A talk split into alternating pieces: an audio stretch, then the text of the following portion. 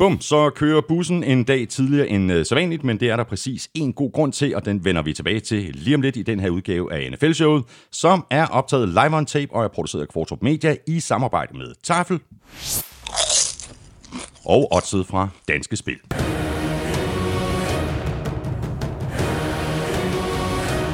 I dag der går vi øh, kampen igennem fra uge 10, og så kan du øh, selvfølgelig også se frem til ugens spiller fra Tafel, det quiz fra Armstrong, Crazy Stats fra Willumsen og skarpe spiltip fra Elming. Du finder os de øh, sædvanlige steder, plus i den nye abonnements-app Podimo, og så selvfølgelig på Danmarks største og bedste fodboldsite gulklud.dk og på nflshow.dk, hvor du også har muligheden for at støtte os med et øh, valgfrit beløb, hver gang vi uploader en ny episode, ved at trykke på linket til tier.dk. Det var der i øh, sidste uge 380, der havde valgt at gøre. I den her uge der er vi kommet op på 390. Stor tak til alle, der støtter os. Det er en kæmpe hjælp. Hvis du ikke allerede følger Elming på Twitter, så gør du det forkert. Adressen er snablag NFLming. Mig kan du følge på snablag Thomas Kvartrup. Du kan også følge showet, og det kan du på både Twitter og på Facebook. Og hvis du liker vores Facebook-side, så er du samtidig med i kampen om en NFL-rejse til en værdi af 10.000 kroner. Tak fordi du downloader og lytter og bruger lidt af din tid sammen med os. Tak for de seneste fede anmeldelser i iTunes. Jeg hedder Thomas Kvartrup, og her kommer min medvært. Dun, dun, dun, dun, dun, dun, dun, dun, dun, dun, dun, bum, bum. Fly high, Ved du hvad? Man skal gribe chancen, når den er der. Det er ikke mange gange, vi fået mulighed for at spille øh, Falcons Fight Song i år. Det er det godt nok ikke. Men må jeg stille et spørgsmål? Ja. Hvorfor spiller du ikke Seahawks Fight Song? Fordi det her, det var planlagt uanset hvordan Monday Night den ville gå. Dumme svin. Åh, oh, ja, ja, ja, ja, ja. Øh, Claus Elming, jeg skulle faktisk lige til at sige, at jeg synes, det var hyggeligt, at, øh, at du øh, kom forbi, og hyggeligt, at vi skal sidde her og lave NFL-showet Jeg tror på, ikke, jeg har glædet mig. Jeg tror ikke, jeg har glædet mig til NFL-showet mere, end jeg gør i dag. Det her, det bliver den bedste udsendelse hele året. Øhm, Claus Elming, ved du hvad, skal vi ikke bare lige øh, få slået på, øh, fast, øh, hvorfor at vi sidder her tirsdag og ikke onsdag? Jo, og det er der en god grund til, og det er, fordi i morgen normalt, når vi optager om onsdagen, der sidder jeg i en flyver på vej til øh, USA, sammen med øh, over 20 andre øh, danske fodboldfans, som tager med på en tur til øh, Cleveland og Minnesota. Så torsdag er vi inde at se Cleveland Browns mod øh, Pittsburgh Steelers, og søndag er vi inde at se Minnesota Vikings imod Denver Broncos. Øh, og så mandag rammer vi en sportsbar, hvor vi skal se den her Mexico-kamp. Øh, det er jo den sidste af de internationale kampe, som NFL spiller i den her uge, når Chargers og Chiefs øh, mødes i Mexico City. Kampen, der jo sidste år blev aflyst, fordi Azteca Stadion ikke var klar og så videre. Det skabte jo et ramaskrig og ballade og alt muligt. Men de er altså tilbage i Mexico nu, øh, NFL. Og jeg er tilbage i USA sammen med en stor gruppe mennesker her. Fantastisk, det bliver fedt. Den første af to ture. Ved du hvad, øh, har du lidt ekstra plads i, i kufferten? Til... Jeg tænker på, hvis du øh, lige griber fat i, i tafelsækken, Ja, ikke? så er der øh, en, øh, en enkelt pose chips. Ja. som jeg synes, vi skal have i dag. Og jeg synes, at vi skal have lige præcis den type chips, ja. Fordi det er din øh, sidste optræden i et stykke tid. Her. Live. adressen. Live i studiet Rødovre. Ex- exactly. Godt. Jamen, øh, jeg stikker hånden i sækken. Du tænker simpelthen, at vi skal have chili cheese wings? Synes du ikke, det er passende? Det er perfekt. Godt. Se så, hvad der ellers er i øh, sækken. Så kommer der... Okay, jeg trækker en trøje op her. Den er blå, den er gul, den er rød. Og så står der Mary Chips Mass.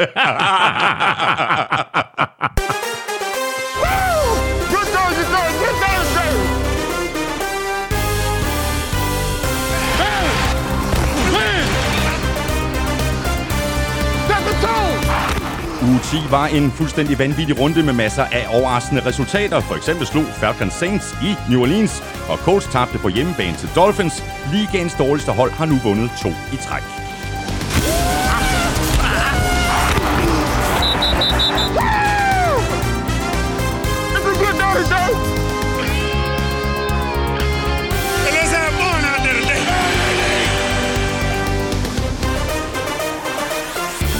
49ers er ikke længere ubesejret. De tabte Monday Night-gyseren til Seahawks i overtime. Dermed er slutspilsræset i NFC blevet endnu mere spændende. Vi tager et kig på, hvilke hold der er inde og hvilke hold der banker på i begge konferencer. Jeg hedder Thomas Kvartrup, og med mig har jeg Claus Elming. Give me one now, folks. Give me one, give me one. Woo! Er de gode uh, chili cheese wings uh, lige så gode, som de plejer at være? I er sygt gode. Sygt gode. Du kommer mig i forkøbet. det er stærkt. Og er den ikke sjov, den der, øh, den der sweater der? Ah, helt fantastisk. Ah, sådan en, den, den skal du med til USA, og så beholder jeg den anden herhjemme. Og så øh, de næste fire uger, Ja. der trækker vi lod om de her trøjer øh, blandt øh, alle, der støtter os på tier.dk. Fedt. Ja, det er fantastisk, ikke? Godt. Ved du hvad, øh, Claus, vi lægger ud med et, øh, et lytterspørgsmål. Øh, spørgsmålet Spørgsmål, det kommer fra Christian Norbæk. Han skriver sådan her. Må vi bede om en opdatering på, hvem der kommer i slutspillet i AFC efter denne runde, hvor Brian fra Valby tabte sutten og kampen mod Miami, hvor Steelers vandt endnu en underlig sejr, hvor Raiders tog livet af Chargers, mens Mahomes tabte til Tannehill, og Browns slog Bills. Det var faktisk en fuldstændig crazy runde, det her. Det var en helt igennem vanvittig runde, og det vil man også se, når, øh, når vi senere i udsendelsen skal gøre vores picks op, fordi øh, jeg havde øh, måske den dårligste runde, og det, er alligevel, det siger alligevel en del om mig, ikke? Du ved, at jeg på trods alt kan have den dårligste runde, men det har jeg altså haft. Du har slået dig selv. Fuldstændig vanvittig runde. Øhm, jeg vil sige, der er nogle overskrifter på den her runde, som jeg synes er meget, meget interessante. Øh, inden vi lige kigger på slutspillet, fordi slutspillet er faktisk også lidt overraskende tættere i AFC, end de er i NFC. Det kan godt være, at NFC-holdene de er bedre, mm, men det er tættere i AFC. Men, men de overskrifter, jeg egentlig lagde mærke til øh, i den her uge, det er, at øh, alle, de, alle de hold med en sejr, der er i aktion, øh, i aktionen mm, i den her weekend, de vandt. Ja. Der var tre hold, som kun havde vundet én kamp. De vandt alle tre. Øh, Redskins havde også kun én sejr, men de var ikke i aktion, så, så de, de sad over. Men øh, alle de andre, øh, et og syv hold, de vandt. Øh, så havde vi øh, en øh, situation, som, som hed, at rigtig mange kampe blev afgjort inden for de sidste minutter, eller i overtid. Raiders, Browns, Titans, Buccaneers vandt alle inden for de, to, de sidste to minutter, og Seahawks vandt selvfølgelig i overtid. Dolphins, Packers, Vikings og Bears holdt alle stand i de sidste sekunder. Øh, og øh, så den her sejr til, til Falcons over Saints øh, i øh, New Orleans var, var jo helt vanvittig. Øh, så øh, rigtig, rigtig mange sjove ting. Øh, og så en, en ting, som jeg også vil pointere med den her runde, det er, tænk på de store forsvarsmæssige handler, der er lavet i den her sæson. Mm-hmm. Hvordan de alle sammen giver bonus. Minka Fitzpatrick fra Dolphins til Steelers. Minka scorer igen. Marcus Peters fra Rams til Ravens. Marcus Peters scorer igen. Jadavian Clowney fra Texans til Seahawks. Ja. Clowney scorer igen. Og så Quandre Diggs, som røg fra, øh, fra Lions til Seahawks. Han har en interception i den her uge. Mm. Det er helt vildt. Det er helt vildt. Så øh, gode handler. Øh, Ja, må man alle- sige alle- ja til. Alle de hold ja, har lavet. er, er du tosset. Lad os bare tage et uh, kig på uh, slutspilsbilledet, uh, både i AFC og NFC, uh, og uh, alle skal lige huske på, at uh, der altid ligger et uh, fuldt opdateret slutspilsbillede inde på gulslud.dk, uh, og det ligger inde under uh, NFL-fanen. Lad os tage AFC først. Uh, Patriots uh, etter, uh, efterfulgt af Ravens, Texans, Chiefs, Bills og Steelers. Og så øh, lige udenfor, der har vi faktisk øh, Raiders øh, med 5 og 4, Colts også med 5 og 4. Ja, men læg mærke til, du skal lige sige også, at, at Pittsburgh jo sidder på en wildcard-plads med 5 og 4. Præcis. Fordi det er jo det samme som de næste par klubber der, ikke? Exactly. De er 5 og 4, øh, Steelers, det er Raiders også, Colts er 5 og 4, Titans er 5 og 5, og så har vi Jaguars 4 og 5, Chargers 4 og 6, og, og, og dernede af. Men som du lige selv øh, sagde, øh, Elming, så er det her bare super tæt. Jamen altså, det ender jo med, at topholdene i NFC, som er virkelig dygtige hold, de trækker fra og efterlader andre i, i kølvandet, mens der i AFC kommer til at være vanvittig kamp om, om de her wildcard-pladser. Bills taber jo til øh, Cleveland øh, i, i den her weekend, og dermed så øh, øh, ryger de ned på 6 og 3, og øh, er jo pludselig også i fare for at ryge ud af slutspillet. Øh, altså, der er seks, syv klubber måske, der kommer til at kæmpe om de der to wildcard-pladser i, i AFC-halvdelen. Så lad os hoppe i øh, NFC. Øh, for Niners er 8 og 1, Packers er 8 og 2, Saints 7 og 2, og så er der lige et, øh, et spring ned til, men altså Cowboys, det er fordi, øh, at de ligger etter i divisionen, men mm. de er kun 5 og 4, og så har vi Seahawks 8 og 2, og Vikings 7 og 3, og så er der et spring ned øh, til, til Rams og Eagles og Panthers, alle sammen med, med 5 og 4. Øhm, den mest Ja, altså, der er jo faktisk der, der, der, der er flere uh, interessante slagsmål her, men altså det, som der springer mest i øjnene allerførst, det er Cowboys, mm. der ligger inde med, med 5 og 4. Og øh, ja, den plads kan Eagles jo lige så godt tage. Ja, men altså, de mangler stadigvæk at møde hinanden en enkelt gang. Uh, Eagles har jo besejret Cowboys i uh, Cowboyland, og uh, uh, de har stadigvæk hinanden uh, sidst i december. Men de er begge to 5 og 4 nu. Uh, Eagles sad over. De har selvfølgelig en mega svær kamp i den kommende weekend, hvor de skal møde New England Patriots. Men de er begge to 5 og 4. Mm. Cowboys uh, fører... Uh, har jeg ikke ret i, at Cowboys de tabte til Eagles? Det er bare lidt overrasket over, at, at de ligger etter. Men, men Cowboys fører i hvert fald divisionen. Uh, og, uh, og dermed så, så uh, er de stadigvæk på en slutspilsplads, men begge mandskaber altså 5 og 4. Men det interessante, synes jeg, det er, at de to wildcard-pladser hedder Seahawks på 8 og 2 og Vikings på 7 og 3. Mm. Og den næste wildcard-plads, altså øh, hold, der kæmper om det, øh, er Rams og Panthers på 5 og 4. Præcis. Øh, så de har altså to kampes forspring mm, her inden mm. de sidste 7-8 kampe. Ja. Men det bliver øh, uhyggeligt øh, spændende at følge, følge med, øh, og der er også nogle af de her hold, altså for eksempel 49ers, som øh, ligger øh, første seed nu i NFC, har et ekstremt svært schedule her i, mm. i, i, i den sidste, sidste halvdel. Så altså, øh, du, du sagde i sidste uge, ja, men det er jo, det er jo nærmest stensikkert, at både 49ers og Saints øh, var i slutspillet, men man skal ikke øh, sælge øh, skinnet, før Bjørn den er, er, er skudt, og nu så vi, at Saints de tabte overraskende på hjemmebane. Ikke fordi jeg, jeg, jeg tror, at de ikke holder fast, mm. men det bliver bare spændende. Det bliver spændende, og, og, og det, altså nu tabte øh, New England Patriots i sidste uge, Øh, og øh, jeg vil ikke sige, at de blev kørt over Ravens, men de bliver sat på plads af Ravens. Mm. Øhm, og lidt det samme øh, med, med Falcons imod Saints i den her uge, og øh, 49ers jo sådan set. Øh, vi vender tilbage til den kamp, der er masser at tale om i den kamp, mm. men... Øh, men de taber også til et, et, øh, et, et, et mandskab inden for divisionen, og et mandskab, som havde en eller anden form for statement, de skulle lave. Øh, og det viser bare, hvor tæt NFL er. At alle de her hold, som vi jo egentlig betragtede som øh, bedre end øh, deres nærmeste mm, modstandere, mm. jamen altså any given Sunday, ja, eller any, any given Monday, så, ja, ja, så, kan du, så kan du tabe. Præ- præcis. Og i uh, særdeleshed er de her divisionskampe jo altid interessante. Mm. Der, er, der er mere på spil, der er mere øh, gnist og tænding, holdene de kender hinanden, og Øhm, ja, og i mange tilfælde, der kan man jo ikke rigtig, der, der synes man jo ikke spe- specielt øh, godt om hinanden, og, og, og de der divisionsopgør, de er bare øh, uforudsigelige. Altså, bare tag Falcons og Saints, ikke?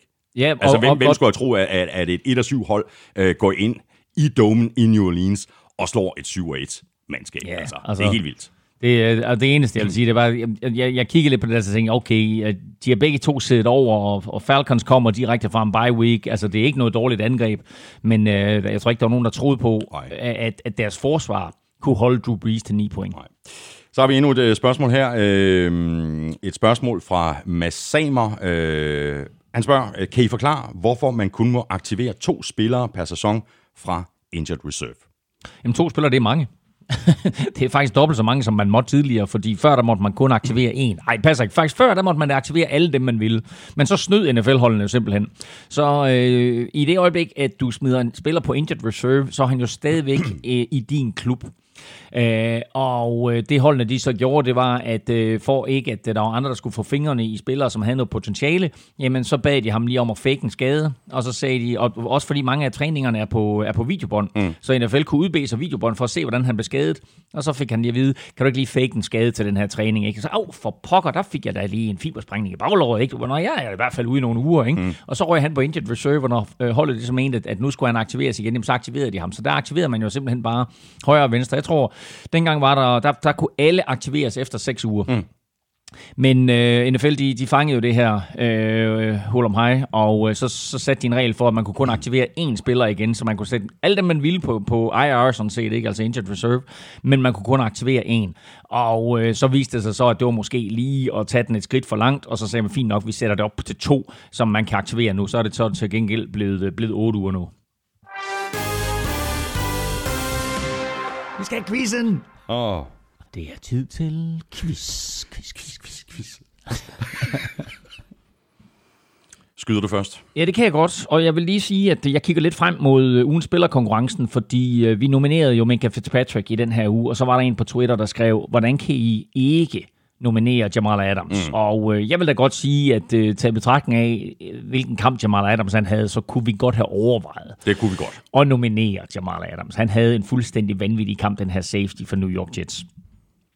Øh, Jamal Adams, han øh, havde to sacks, han fremtvang to fumbles, og han scorede et touchdown imod New York Giants. Det er der faktisk en nuværende head coach, der også har præsteret. Hvem? Okay. Uh, okay. Can't do it. to sacks, to fumbles og scorede et touchdown i samme kamp. Godt. Jamen ved du hvad, øh, den kan jeg lige øh, få lov til at tænke lidt over. Nu får du også lidt øh, at tænke over, fordi øh, nu kommer Dick-quizzen fra Armstrong, der skrev sådan her til mig i, i går på, på mail. Haiku eller haiku? Som Armstrong skriver, så er det lige præcis øh, haiku-vejen, vi, vi tager i dag. Ja. Øh, og, og til dem, der haiku, ikke, et haiku-digt. Præcis, til dem, der ikke ved, øh, så består sådan et øh, japansk øh, haiku-digt øh, som udgangspunkt af 17 stavelser, fordelt på tre grupper med henholdsvis 5, 7 og 5 stavelser. Det skal nok øh, gå godt, det her. Første vers. Den der Ryan T. Hvor var han i Miami? Fuck Elming. Andet vers. Michael Thomas Wow. Hurtigst til 4.00. Hvem sad på den før? Altså, Michael Thomas blev den hurtigste til 400 receptions med 56 kampe. Hvem havde rekorden før ham? Okay. Det ved du godt. Ja, det tror jeg. Ja, Det tror jeg. desværre. Ja, måske. Ja, det Ja. tror jeg godt. Godt.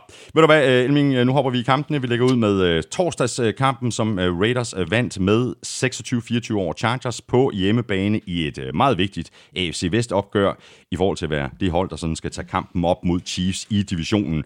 Kampen var en øh, neglebider til det sidste. Raiders var bagud med fire, og med omkring øh, et minut tilbage på klokken, der kaldte de en øh, timeout, og så skiftede de Jalen Richards ud med rookie running back Josh Jacobs, og på tredje down og en på Chargers 18-yard-linje, der løb han den ind til touchdown, og altså slutresultatet 26-24.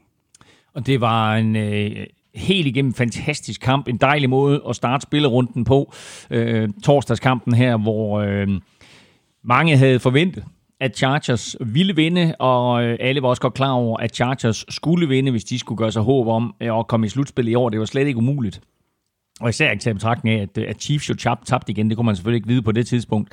Men øh, Raiders ville det anderledes. Øh, John Gruden ville det anderledes. Derek Carr ville det anderledes. Og så må vi bare sige, Josh Jacobs, altså holdt det op. En, øh, et, et fund, de har gjort her. Ja, ja. Og i det hele taget vil jeg sige, den draftklasse, som Raiders har øh, i år. Øh, Mike Mayock og John Gruden har virkelig gjort underværker.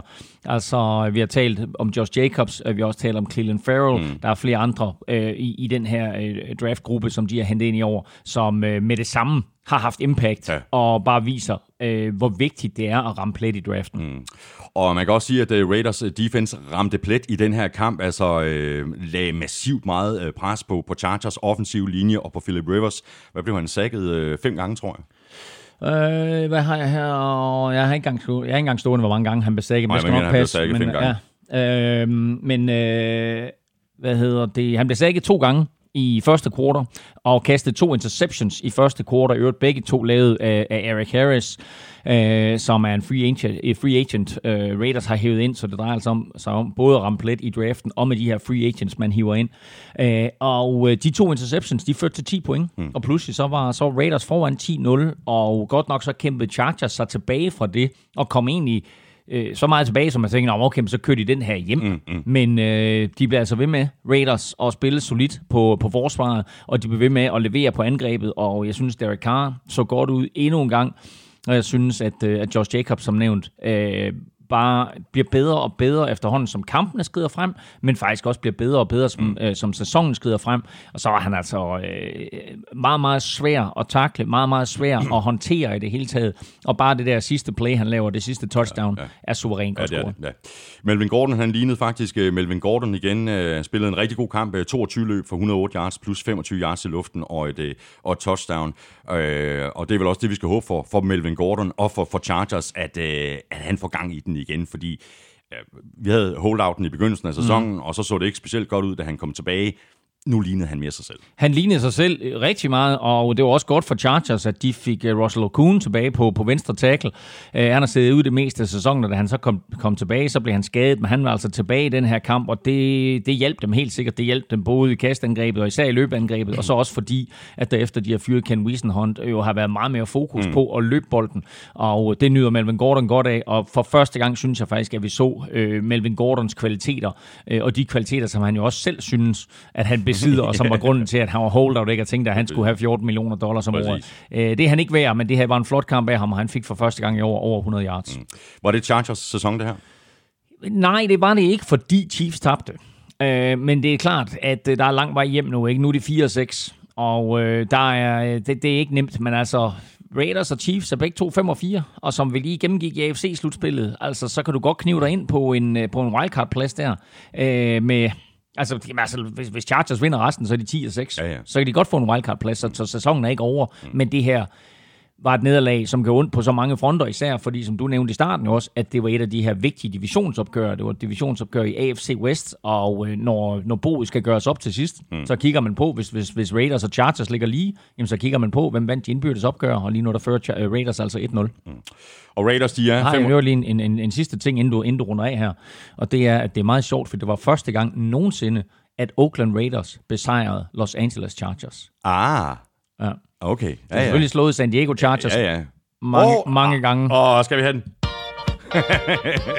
Men, øh, Det er godt reddet det her lige på falderæbet. Ikke du, ja, til, altså, sådan. Sådan, hvis det skulle være, så skulle det være nu, ikke? Men øh, efter at øh, San Diego Chargers røg tilbage til Los Angeles, der har de vundet hver gang mod Raiders. Og i 1960, da de også hed Los Angeles Chargers, der vandt de også over Raiders.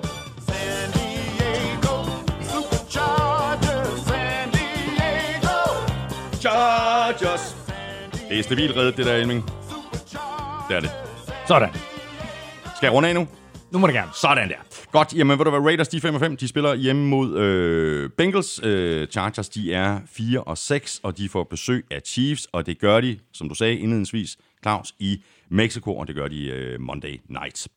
Så var øh, Buccaneers øh, involveret i endnu en øh, tæt og højt scorende affære. De vandt øh, med 30-27 hjemme over Cardinals.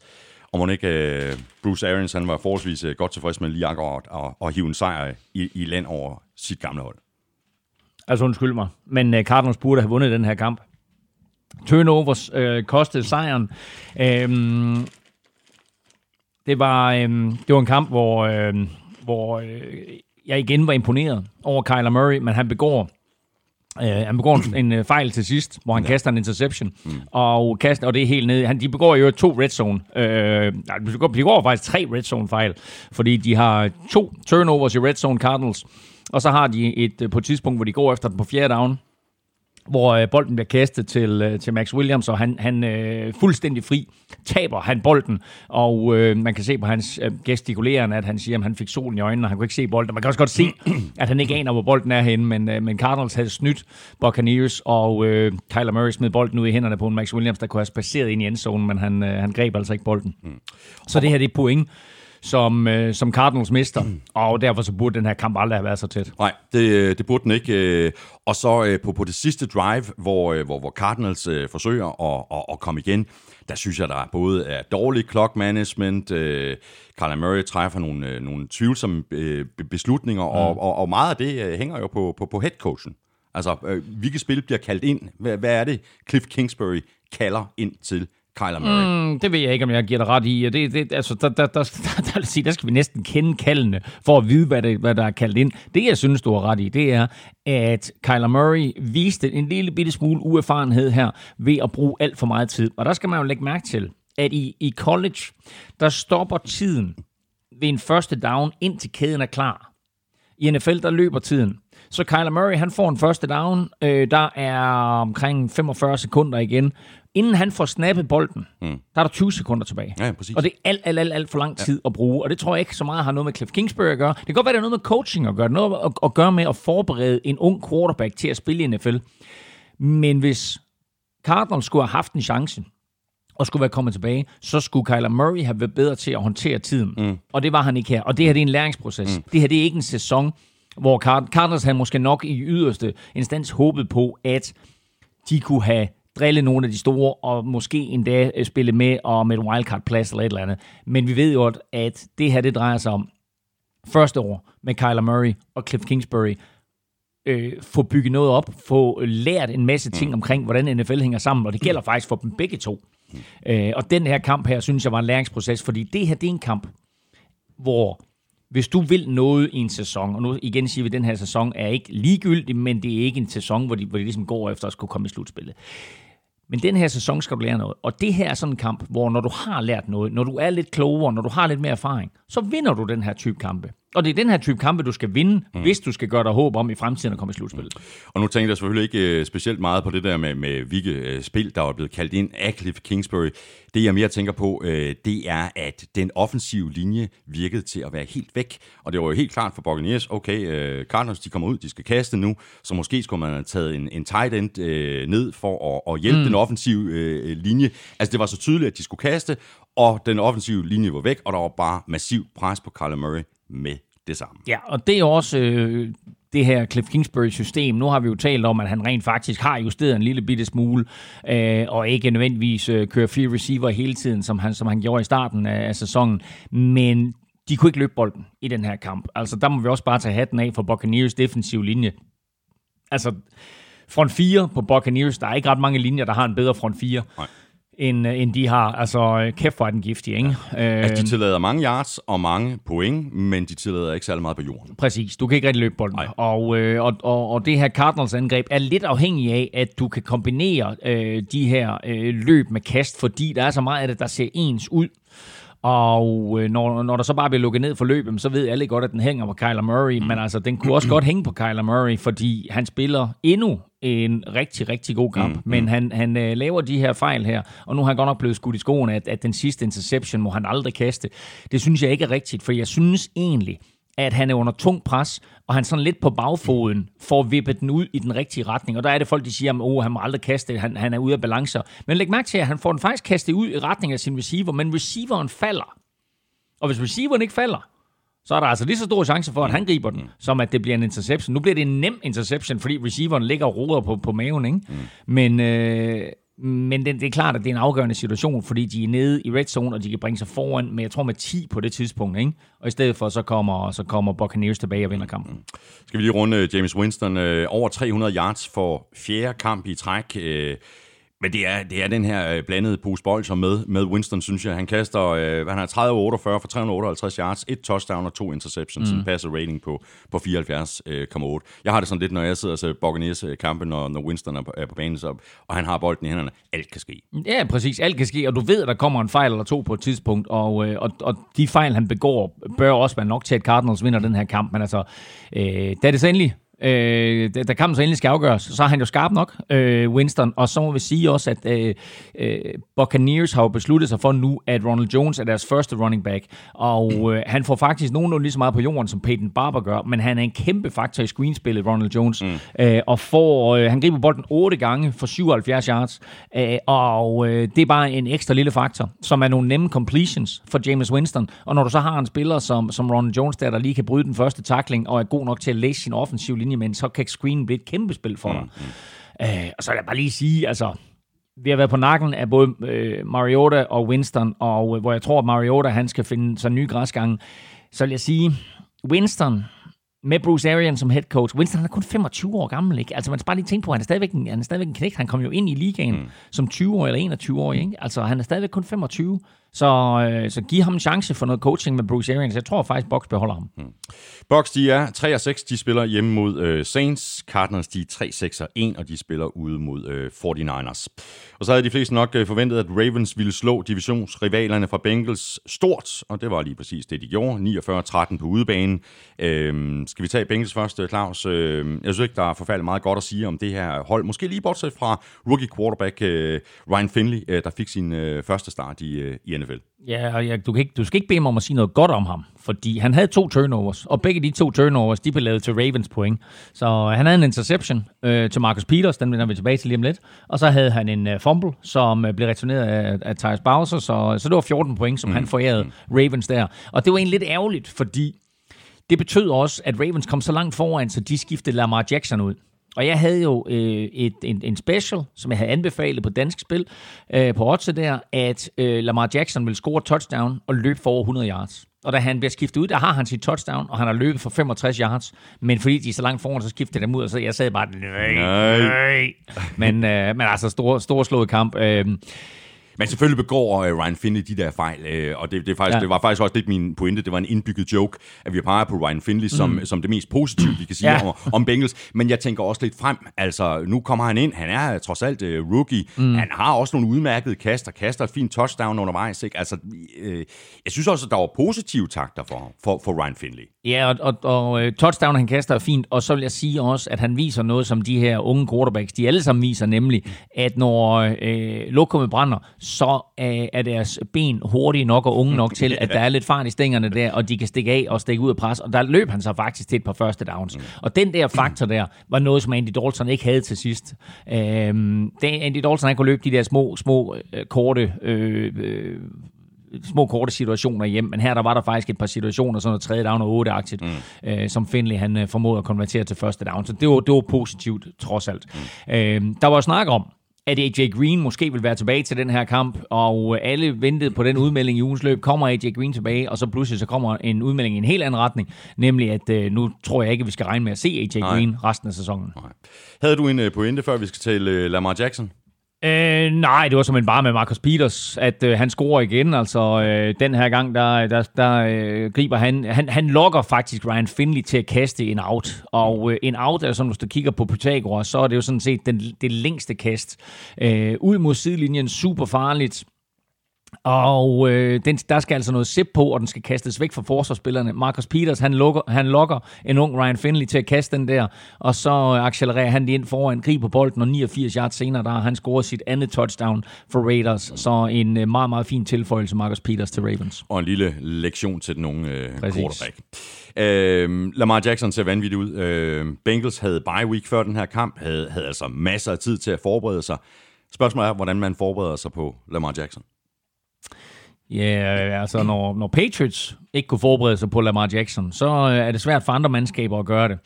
Men jeg tror, at øh, hvis nu Patriots de får mulighed for at møde Lamar Jackson igen, så har alle spillerne haft den der fornemmelse af, hvor hurtig er det, han er. Mm. Hvor hurtig, hvad er det, han gør? Hvad er det for nogle fodfinder, han har, etc.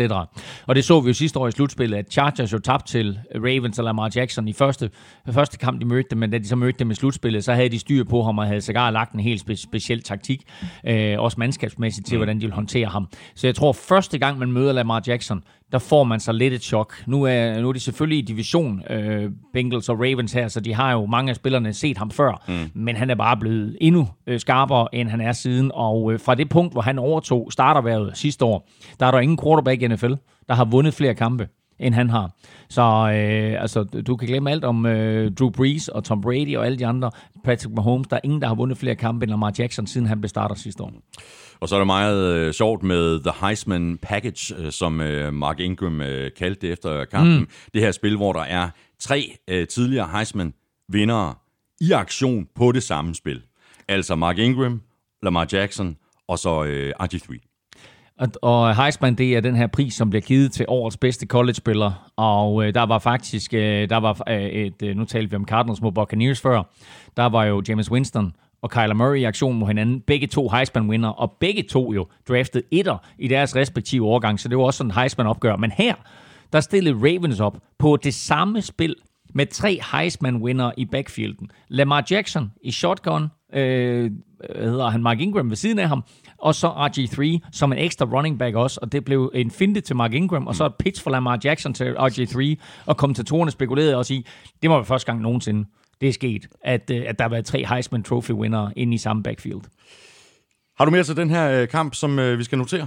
Øh, bare lige, at øh, Baltimores forsvar jo scorede to touchdowns, og dermed så vandt de jo sådan set kampen 14-13 øh, over, over, over Bengals. Og det var tredje kamp i træk, at Baltimore Ravens de scorer et touchdown på forsvaret, og øh, det er faktisk det første hold siden 1970, der scorer tre touchdowns, tre uger i træk på over 65 yards. Sådan så der. nu, det er jo lange, det er jo lange scoringer, de ja, får også, og øh, forsvaret har altså, jeg tror, de er på fem touchdowns nu i år, Ravens forsvar, så det er en, en uh, fuld pakke, som, uh, som John Harbaugh han har skabt i Baltimore. Og Ravens, de er 7 2. De får besøg af Texans. Bengals, de er 0 og 9, og de skal et uh, smut til Oakland og spille mod Raiders. Og så har jeg faktisk lige en ekstra tilføjelse også til Lamar Jackson, fordi vi jokede med der i, i starten af sæsonen, at der var nogen, der havde kaldt ham en running back, og da han kom ind i ligaen, mm. der var der andre eksperter, der sagde, at han skal være receiver i NFL. Lamar Jackson ramte på 15 ud af 17 kast for 223 yards, tre touchdowns og havde en perfekt passer rating på 158,3. Det er anden gang i år, han gør det. Mm. Det er ikke sket i NFL siden 2007, at en quarterback har to kampe i samme sæson med en perfekt passer rating. Jeg siger passer rating, jeg siger ikke running back rating eller receiver rating. Lamar Jackson, første gang siden Big Ben i 2007, at en Sådan spiller der. har to gange inden for samme sæson. Fantastisk. Og så havde han jo altså lige de her 65 yards på jorden og et, øh, og touchdown oveni. Fire og, touchdowns. Og, alt det her på tre quarters. ikke? Ja, og øh, når, vi starter, når vi taler MVP, ikke? Altså, da han var færdig med den kamp, der sad alle og råbte og skreg på, Lamar Jackson skal være MVP. Så kom, kom Monday, Monday Night. Så kom Monday Night, den vender vi tilbage til. Så lykkedes det øh, for, for Browns at hive en øh, sejr land. Øh, 19-16 hjemme over Bills. Øh, det her det var øh, måske en af de bedste kampe for Baker Mayfield i år. Han kastede det afgørende touchdown til Rashard Higgins. Øh, afgørende, fordi øh, Steven Hauska missede et øh, field goal forsøg, øh, der ellers kunne have, have udlignet kampen. Ja, og Steven House skal misse ikke bare et, han missede to, og det betyder så også, at, at havde han bare lavet et af dem der, jamen altså, så, så var kampen gået i overtid. Han dem begge to, så, så havde Bills selvfølgelig vundet. Men altså, det viser igen det her med, at Bills har meget, meget svært ved at score point, og når deres forsvar så ikke øh, håndterer modstanderne, jamen altså, så, så har man en chance for at vinde. Og nu bliver det altså lige nøjagtigt Browns, der vandt den her kamp, på trods af, at øh, jeg synes, Freddy Kitchens igen var en katastrofe. Og øh, der var også flere, der tweetede mig. Flere øh, trofaste lyttere af NFL-showet, som tweetede mig øh, og spurgte til en situation i første halvleg, hvor det står 6-0 til Browns. Browns har behov for en sejr. Browns har behov for noget momentum. Browns har behov for at, at, at tage det her Buffalo Bills-mandskab øh, og komme foran og sige, fint nok, nu, nu sætter vi jer på plads. Mm. Når du så er foran 6-0, og du kommer ned på 1 linjen og du står med en fjerde down, og du er blevet stoppet tre gange i træk, så sparker du det skide field goal, så du kan komme foran 9-0. 9-0 er en meget, meget bedre føring end 6-0. Det er klart, kan du score touchdown og komme foran 13-0, så er det er det endnu federe. bedre. Men 9-0 giver dig momentum. 9-0 er, er, er to scoringer, som du er foran med. Du tager det field goal. I stedet for, så gør Browns det, at de kører fire plays, så får de kunne hjælpe med en uh, defensive holding, så får de fire plays mere, alle sammen på 1 linjen brænder alle otte forsøg, kommer derfra med 0 point. Og så gik Browns, eller så gik Bills ellers ned og scorede, mm. og så stod det pludselig 7-6. Der sad jeg simpelthen og råbte og skreg af mit fjernsyn og af Freddy Kitchens. Ja. Ikke? Og så sendte jeg ellers hele mit CV til, til, til Browns. Ikke? Så, Og en anden ting, der også undrede mig med i, i, i forhold til Freddy Kitchens, altså de Bills havde jo, havde jo svært ved at stoppe løbet, og ja. da Browns står foran, så går Freddy Kitchens væk fra løbet. Ja, men jeg synes faktisk, at vi så lige nøjagtigt, at de var kloge nok til at blive ved med at give Nick Chubb bolden. Og så skal vi også lægge mærke til, at Kareem Hunt var tilbage. Han blev faktisk brugt næsten mere som receiver, end han gjorde som, øh, som running back. Og øh, det var klart, at der var fokus på ham i omklædningsrummet bagefter også, hvor han jo også sagde, prøv at høre, øh, de her situationer, jeg har været igennem, vil jeg gerne lægge bag med, ved mig. Jeg er bare glad for at være tilbage. Og jeg kan godt se Kareem Hunt få en stor rolle for Browns. De har haft Nick Chubb, og de har, efter de smed Duke Johnson, øh, ikke på porten, men, men sendt ham til Houston, der øh, har de ligesom manglet den her øh, anden running back. Og Kareem Hunt havde jo masser af kvaliteter, da han spillede for, øh, for Chiefs, både som running back, men også som gribende running back. Og øh, jeg kan godt se de to blive en rigtig, rigtig fornuftig duo herfra, og så resten af vejen igennem mm. for Browns. Mm. Nu gennemgik vi slutspilsbilledet, og det er faktisk ikke helt overstået for Browns. Det er klart, det havde været meget nemmere for dem, hvis de nu havde slået Broncos i sidste uge, og så også havde fået den her skalp, fordi det her det var en stor skalp og nap øh, Buffalo Bills. Øhm, så er de været 4-5. Nu er de 3-6, og det er klart, der er lang vej hjem. Men vi gennemgik det slutspilsbillede i AFC, mm. og der er faktisk kun to, to sejre op til en, øh, til en wildcard-plads lige nu. Så det er ikke helt umuligt. Nej, det er det ikke. Men på torsdag, der er jeg på plads i Cleveland til en kamp mellem Cleveland og, og Pittsburgh Steelers. Og taber Cleveland den, så er de ude. Divisionsopgør. Det er divisionsopgør. Taber den, så er de ude. Vinder de den, så er de, klar, så er de faktisk tilbage inde i varmen. Mm. Hvad hælder du til? Må jeg, må, jeg, må jeg ringe til dig fredag? Ja, vi- får det jo seneste viden, når vi skal, have vores, øh, når vi skal lave vores øh, picks. Ej, jeg er faktisk færdig med picks. efter, Det gider du ikke. Efter du, sidste siger, uge, der er jeg du synes, det er overvurderet. Hvad siger du til Bills? Øh, Jeg synes ikke, at jeg kan blive klog på Bills. Øh, Om de så havde øh, været 7-2, eller som de er nu, øh, 6-3, så kan jeg ikke blive klog på dem. Jeg tror også, du, du, du sagde det, og jeg, øh, Ja. Elming, altså, de, de, de, de scorer ikke ret mange øh, point. De lever i høj grad af deres øh, forsvar. Øh, mm. Men, men det er også fint nok, det, det, kan, det kan du godt, men, men du skal bare være i stand til at vinde de der kampe. Øh, men altså, Bills har et godt nok forsvar til at vinde mange kampe, men jeg synes, at det er problematisk, at der her igennem de sidste to-tre uger, og især måske øh, i kampen imod Browns, er blevet udstillet, at man kan løbe bolden på Bills. Mm. Fordi så sent som i sidste uge, der sagde jeg, at det måske bedste forsvar i NFL, det er Bills forsvar. Men når du kan løbe bolden på den måde, som Browns gjorde her i weekenden, så er det ikke det bedste forsvar. Bedst forsvar, det kommer vi tilbage til lidt senere. Det er jo dem, som Browns skal spille mod på torsdag. men, øh, men, men, men altså, øh, Bills har nogle gode profiler, men det er, bare, øh, det er bare problematisk, at du på den måde, som Browns gjorde her, kan håndtere klokken og flytte kæderne mm. og score point, og vel at mærke score point nok til at vinde kampen. Men de scorer kun point nok til at vinde kampen, fordi Baker Mayfield rent faktisk skruer et game-winning drive sammen mm. til sidst.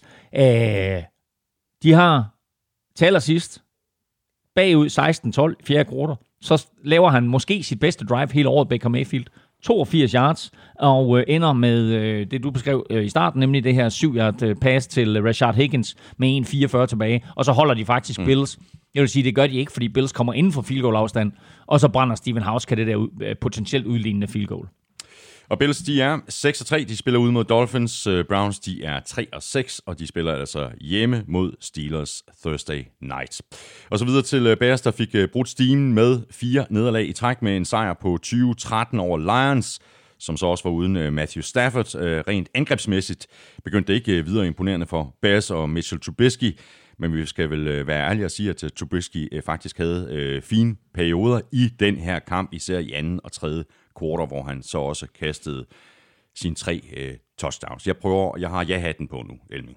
Ja, det kan jeg da godt se. Jeg, kan, du, jeg sender dig sådan et blik, hvor der sådan et... Sidder, jeg har ja-hatten Sidder du videre lidt rosa Trubisky, du sidder med sådan et blik tilbage til mig. Jamen, jeg, jeg, jeg kommer med pointen lige om lidt.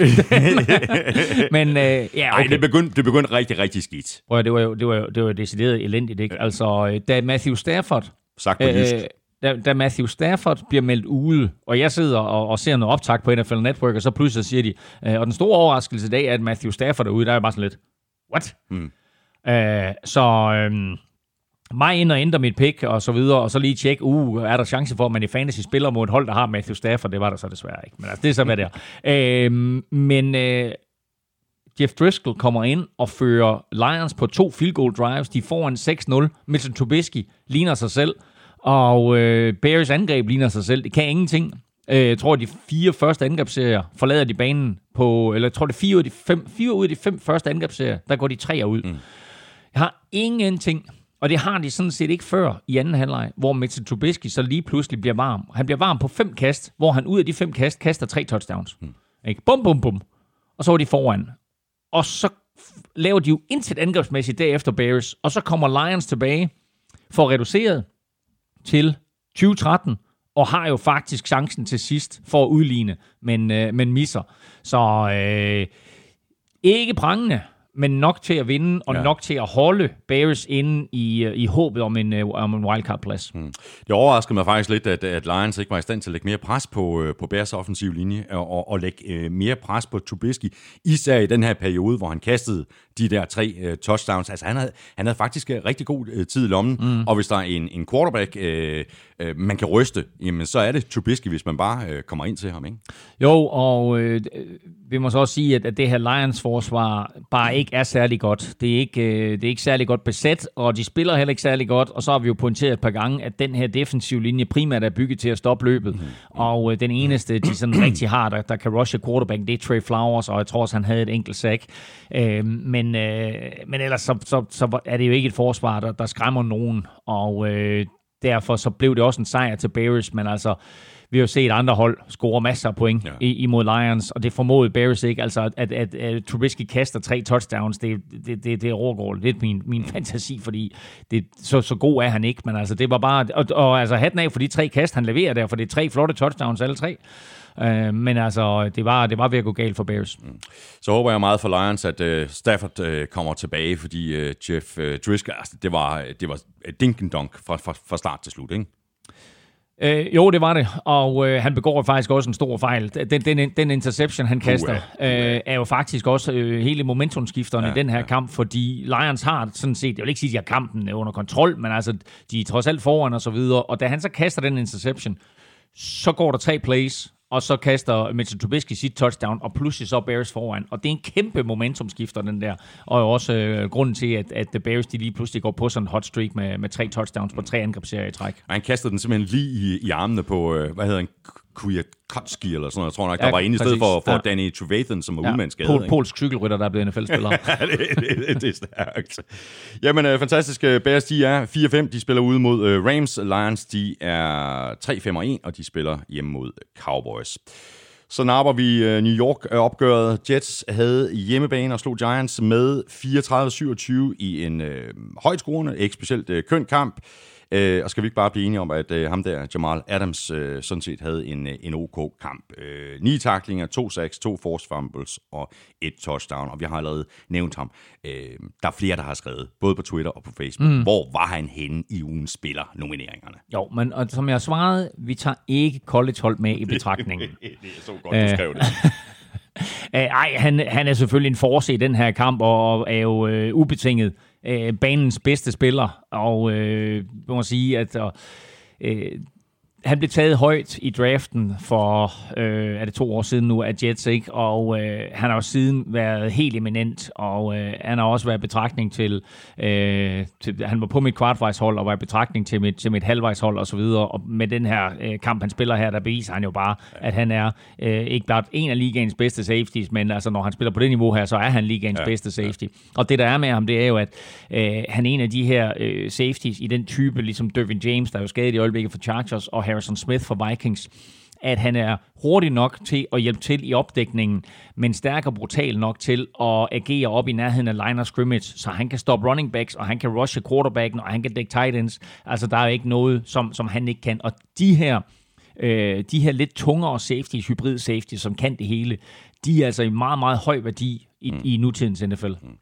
Til gengæld så var der ikke, øh, eller der, der er ikke specielt meget at råbe hurra for, øh, for for Jets i forhold til Le'Veon Bell og den øh, produktion, han, øh, han har i år. Altså han er jo ikke i nærheden af des, øh, den Le'Veon Bell, som han var, da han spillede i, i Pittsburgh. Nej, men nu skal man også bare lægge mærke til, at Pittsburgh havde også en fantastisk offensiv linje, lige som, som, som blokerede øh, indtil der opstod et hul, og der var han jo dygtig nok til at finde det hul. Der opstår ikke nogen huller, når Jets offensiv linje øh, blokerer, så, så der skal han ramme hullet lidt hurtigere, og han er jo den her vævende type, den her meget tålmodige type, og, øh, og så synes jeg heller ikke faktisk, at, øh, at Jets er særlig gode til at benytte ham i kastangrebet. Det var også en af hans forser, da han spillede i Pittsburgh. Det var jo, at, at når Big Ben han trak tilbage der, og der ikke rigtig var noget dybt øh, fri, jamen, øh, så havde han altid leveret en Bell som sådan, sådan en outlet receiver, og, og, og den funktion har han heller ikke rigtig hos Jets.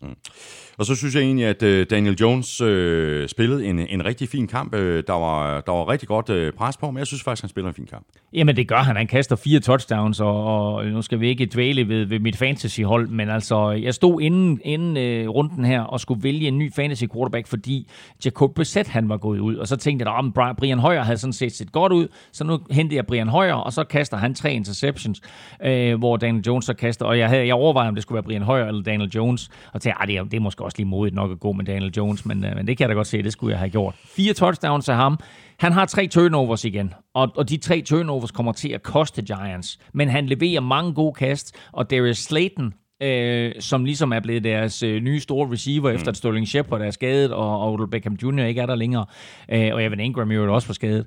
Øh, han gør det godt, og han gør det godt øh, i nærmest alle kampe. Mm. Og så fik vi også Golden Tate at se Præcis. i den her kamp her. Så øh, jeg synes faktisk, de to receiver... De scorer og, begge to to og, touchdowns. og, og Daniel Jones... Ja øh, har en, de har en rigtig god kemi. Mm. Saquon Barkley har til gengæld ikke rigtig lignet sig selv, efter han er kommet tilbage fra sin skade. Uh, mit momentometer er ikke udgivet endnu, men uh, jeg skrev i den her uges uh, momentometer omkring uh, Jets og Giants, at uh, Sam Darnold havde flere touchdowns, end Saquon Barkley havde yards. Fordi Ja. Sam Darnold havde to touchdowns, Saquon Barkley havde en Yard yard, på 13 løb. en yard. På 13 løb. What's going on? I don't know. Men øh, det vil jo i, øh, for evigt vil der jo blive stillet fokus på det her. Draften fra sidste år, Baker Mayfield etter. Så tager Giants Saquon Barkley toer. Alle i uh, Giants uh, råb, eller alle Giants fans råber og skriger på, at vi skal have en quarterback, vi skal have Sam Darnold. Mm. I stedet for så tager de Saquon Barkley toer. Jets tager Darnold treer. De vil jo for evigt blive sammenlignet, de to, Saquon Barkley og Sam Darnold. Og især vil Giants fans jo kigge efter, hvordan går det med Sam Darnold. Og Darnold har jo ikke været vanvittigt imponerende, øh, men det var Saquon Barkley heller ikke i den her kamp. De mødes kun hvert fjerde år, øh, Jets og Giants i grundspillet. Øh, så det her, det var altså første gang, at Saquon Barkley og, og Sam Darnold, de mødes, og de kommer så først igen øh, til at mødes i 2023. Men altså derfor kan man godt sammenligne de to og Ja, se, hvem der klarer sig bedst. Ja. Øh, lige nu kan man jo godt argumentere for, at det var smart af Giants at tage Saquon Barkley, og så give ham Daniel Jones som quarterback, øh, på den måde, som Jones spiller på. Så, øh, så det er selvfølgelig også en, en måde at kigge på, på hele den, øh, hele den måde, som, som Giants har valgt at bygge holdet op på, at de sagde, Saquon Barkley, han er så unikt et talent, at det er ham, vi skal have ind. Og så næste år, så tager vi Daniel Jones. Det havde de allerede set. Øh, Jeg er ikke sikker på, at jeg har set Daniel Nej, Jones på det tidspunkt, nej, men, men, det, var, men det var helt klart strategien, det var at tage en running back nu, ja. altså for sidste år, og så tage en quarterback i år. Giants, de er 2-8, og de går på øh, deres øh, bye week. Jets, de er 2-7, og de spiller ud mod Redskins brag af, af, en kamp. Og du har et øh, spiltip her. Jamen, øh, jeg har lige, altså for det første lige en, en, en lille hurtig sjov ting her, det var jo, at Leonard Williams jo blev traded øh, lige inden trade deadline fra Jets til Giants, og øh, han havde jo faktisk nået at sidde over med Jets. Så øh, nu her i den kommende weekend, der sidder Giants over, så der får han faktisk sin anden øh, bye week. Øh, det er, øh, Må da være dejligt. Det, det er sjældent, det sker, men ja. ja, det må være dejligt. Han får en nem sæson med kun 15 kampe. Eller, eller bliver det? Hvad bliver det? Nej, det bliver bliver 14, så 14, 14 kampe. 14 kampe jo kun, øh, skal han spille. Nå, jeg har en lille spiltip her, og det er jo, at øh, Washington Redskins, som øh, nu er det eneste hold, der kun har vundet en enkelt kamp, øh, møder New York Jets i weekenden. Og øh, med øh, Redskins øget fokus på at øh, løbe bolden, og måske endda med Darius Geis øh, tilbage, øh, kan de besejre Jets der. Redskins spiller på hjemmebane, de giver 1,77 igen. Jets giver odds 2,20. Så hvad hvad er sådan dit umiddelbare vurdering?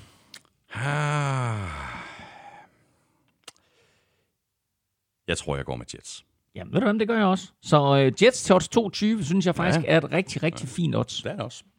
Og så er vi øh, fremme ved en af de øh, store overraskelser fra uge 10. Øh, en tæt kamp. Øh, Colts tabte altså med 16-12 på hjemmebane til Dolphins, der nu har vundet deres øh, to seneste kampe. Det kan man da virkelig kalde et øh, hot streak. Colts har ikke øh, længere Andrew Luck. De havde så heller ikke Jacoby Brissett i den her kamp øh, på grund af af den skade, han havde fået, så det var altså Brian Højer fra Valby, som du så også øh, hævde ind på dit øh, fantasyhold, øh, Elming, øh, der var under center. Jeg havde nu alligevel regnet med, at øh, bredden på det her Colts-hold øh, ville have sikret dem den her sejr. Ja, og det havde jeg egentlig også, selvom jeg jo faktisk i sidste uge anbefalede, at man øh, spillede på Miami Dolphins til, Til jeg tror, 5-25, tror jeg. Det var 5-25, det var i hvert fald over, over odds 5, hvor jeg ligesom sagde, altså, kan, de, kan de vinde deres anden sejr i træk? Ikke? Altså, de havde ligesom, jeg synes, Dolphins jo, øh, inden øh, deres sejr i sidste uge over Jets, der havde de jo taget øh, ligesom momentum med sig for hver kamp, og var blevet bedre og bedre. Mm. Og øh, nu taler vi, nu taler vi Dolphins lige om lidt, men bare lige for at runde den her af. Nu vinder de to uger i træk. Og den glæde, man kunne se Brian Flores have på, på sidelinjen, mm. og den glæde, øh, der var i omklædningsrummet mellem Brian Flores og så sin, sin quarterback Ryan Fitzmagic der, ikke? Altså, øh, det var helt unikt at se, og også øh, øh, dejligt at se, at, man kan, altså, at de går op i at vinde kampe. Mm. Det her, det er ikke en sæson, som, som mange har spekuleret i Dolphins, de bare smider for at få et højt draft pick til næste år. Det er stadigvæk vigtigt for spillerne, det er stadigvæk vigtigt for trænerne, at vinde fodboldkampe. Mm. Mm. Og øh, det har Brian Flores øh, gået ud og bevist, og øh, vi har også spekuleret lidt i, om, om det var rigtigt at have Ryan Fitzmagic derinde, i stedet for Josh Rosen. Men altså, øh, Fitzmagic, han vinder den her kamp for, øh, for, for Dolphins, sammen med forsvaret. Mm. Og så synes jeg faktisk, altså, øh, hvis vi lige øh, holder os en lille smule mere til, til Dolphins, altså nu har de vundet to i træk. Vi har også talt om det, øh, før de vandt de her to kampe. Altså de seneste tre, fire kampe har der været positive tendenser på det her hold. Altså mm. efter at alle nærmest har stået og grinet af Dolphins, det dårligste mandskab ever nogensinde i, i NFL, så virker det som om, at den her øh, decimerede trup, altså hvor alle stjernerne nærmest er blevet øh, er sendt væk øh, mm. for, for, for draft picks, har samlet sig og sagt, fandme nej. Ja, Nu skal jo, I se. ja, jamen, præcis. Og det er ligesom om, at, at de, de spiller for hinanden, og de spiller for ligesom at sige, okay, os der er blevet tilbage, vi er gode nok. Mm. Vi kan godt hamle op med, med NFL-holdene. Vi kan godt spille lige op med dem. Og øh, jeg vil da sige det på den måde, altså kigger man på statistikken, og kigger man på den kamp, øh, eller den måde kampen udvikler sig på, så skulle Dolphins øh, jo aldrig have, have vundet. Altså forsvaret spillede rigtig godt, laver tre interceptions, øh, og, og vigtigst af alt, holder Colts til 3,8 yards per gang, de løber bolden. Og den her offensive linje for Colts, som vi har rost i store vendinger, de kunne slet ikke øh, få det til at fungere, øh, når de skulle løbe bolden. Øh, forsvarsmæssigt også en meget, meget bedre præstation af Dolphins, end de har lavet øh, tidligere i sæsonen. Altså, de har jo i, i snit tilladt 400 yards øh, og, og 32 point. I den her kamp, der holder de Coles til, til, til 300 og, øh, og jo kun 12 point. Øhm, og i det hele taget, så har Dolphins jo kun, jeg tror det er det 30 point. De tillod, de, de tillod 18 i sidste uge, ikke? og 12 den her uge, så det er 30 point, som de har tilladt de sidste to uger. Det er altså meget godt for et forsvar, ja. som er strippet for profiler. Mm. Så, øh, så på den måde, der spiller de godt, men altså angrebsmæssigt, ja, Ryan Fitzmagic får det til at ske, og får, og får scoret nok point til at vinde den her kamp. Men overordnet set, var Coles det bedre mandskab. Men det er jo lige meget, når mm. scoretavlen siger, ja, ja. at det er Dolphins, der har vundet. Men, og Coles var i øvrigt også, øh, nu nævnte du lige, hvem de var uden, de var også uden T.Y. Hilton, præcis. som er skadet. Og, og Brian Højer havde det svært. Præcis. Så jeg håber, at uh, Jacob, har du en, en opdatering på uh, Brissett? Jeg synes ikke lige har, har læst noget her de seneste par dage, om han, er, om han bliver klar til, til, til næste spilrunde. Altså, jeg er ret sikker på, at han bliver klar, fordi han var jo tæt på at være klar til ja. den her, og så valgte jeg alligevel at, at lade ham sidde ud. Men altså, lad os nu se, fordi Coles har, er jo uh, verdensmester igennem de sidste par sæsoner i røgslør. Så, yeah. så, så, så der er ingen, der ved noget om deres quarterback-situation. Positiv note for uh, Coles. Uh, Darius Leonard, uh, han sad ude i u 3-5 med en uh, jernrystelse. Uh, her var det så ham, der, der delte øre, øretæver ud, mens han var på, på banen. Øh, 13 takninger, de 11 solo, e, et sack, en forced fumble, to øh, kast forsvaret, og så en, øh, en enkelt interception, som han øh, tog til huset, men som så blev kaldt tilbage. Jamen altså, han var, han var vanvittig jo, og øh, han, altså, kæmpe profiler, og øh, bare sige, altså når, når vi taler om, om øh, de gode linebackers i NFL, de rigtig gode linebackers, dem der er bedre end alle andre, ikke? Altså så snakker vi Luke Kuechly, vi snakker mm. Bobby Wagner, vi snakker måske Eric Kendricks fra Vikings i øjeblikket, og så snakker vi Darius Leonard, altså øh, helt, helt suveræn øh, spiller, og jo kun i sit andet år, skal man lige lægge mærke til. Ja. Og med den her præstation, det er klart, når han har siddet ude i tre kampe, så har han svært ved at komme i betragtning til Defensive Player of the Year. Men når han så går ind og leverer en kamp som den her, og i det hele taget, det gjorde han også i sidste uge og forrige uge, så kommer han pludselig i spil til Defensive Player of the Year, fordi der ikke er en eller anden clear-cut favorite i øjeblikket. Mm. Og især ikke med, med J.J. Watt skadet. Så det der med at blive Defensive Player of the Year, den er, øh, den er helt op i luften. Det kan blive hvem som helst. Og, og hvis han bliver ved med det her og spiller sådan her igennem november og december, så kan han sagtens komme i betragtning til det. Og Colts, de er 5 og 4. De spiller hjemme mod øh, Jaguars. Dolphins, de er 2 og 7, og de tager imod Bills. Wow! Ugen spiller præsenteres af Tafel. Nu skal vi have fundet en uh, heldig vinder af en ordentlig røgfuld uh, taffelchips. Uh, de nominerede i ugens spillere var Lamar Jackson, Derrick Henry og Minka Fitzpatrick. Vi tager dem nedefra. Derrick Henry fik 20% af stemmerne, Fitzpatrick fik 23%, og det betyder altså, at uh, Lamar Jackson fik 57%. Det er vildt nok med Derrick Henry, fordi det er faktisk lidt, det er lidt historisk, det han laver der. Han har haft nu tre kampe øh, i karrieren med øh, over øh, 180 yards og to touchdowns. Mm. Og dem, der er foran ham på listen der, det er altså superstjerner som uh, Eric Dickerson og Earl Campbell og Jim Brown. Uh, og så lige Jamal Lewis jo fra, uh, fra Baltimore Ravens. Ikke? Men altså, uh, det er et meget godt selskab ja, at være i, ikke? Ja, præcis. Nå, jeg trækker et navn her. Vinder, og uh, lad os se. Hvad sagde du procenten var på Lamar Jackson? 57 procent. Det er jo nok derfor, at jeg trak Lamar Jackson her, og der står bare Lamar Jackson. Det er en fyr, der hedder Morten fra Frederiksværk, der vinder. Morten øh, Rydhoff fra Frederiksværk, øh, stort tillykke til dig. Jeg sender dit øh, navn og adresse videre til øh, Tafel, og så sørger MVP Christina for, at du øh, modtager den her kasse med absurd mange poser taffelchips. Og hvis du også øh, godt kunne tænke dig at være med i kampen om en øh, kasse taffelchips, så skulle du tage et øh, tjekke NFL-showet på Twitter og på Facebook hver tirsdag, hvor vi nominerer tre spillere. Sådan er det i hvert fald normalt i den her uge, der var vi nødt til at gøre det en dag tidligere. Men tjek os på Facebook og Twitter, og øh, send så dit bud ind til mailsnabla.nflshowet.dk. Du skriver navnet på spilleren i emnelinjen, og i selve mailen, der skriver du dit navn og adresse. Og så er vi øh, tilbage i kampene, og det er vi med øh, endnu en øh, overraskelse. Titans slog Chiefs på hjemmebane med 35-32. Mogens var endda tilbage for Chiefs, og han gav den gas med 36-50 for 446 yards og tre touchdowns. Det var altså ikke øh, nok, fordi Tannehill spillede en god kamp og skruede lige en angrebsserie sammen med 1 minut og 20 sekunder tilbage på klokken, nede med 5 point, 61 yards, touchdown, two-point conversion og Titans sejr. Og selvom Chiefs øh, havde tid nok til at komme i field goal afstand, øh, så missede øh, Harrison Butker altså det forsøg.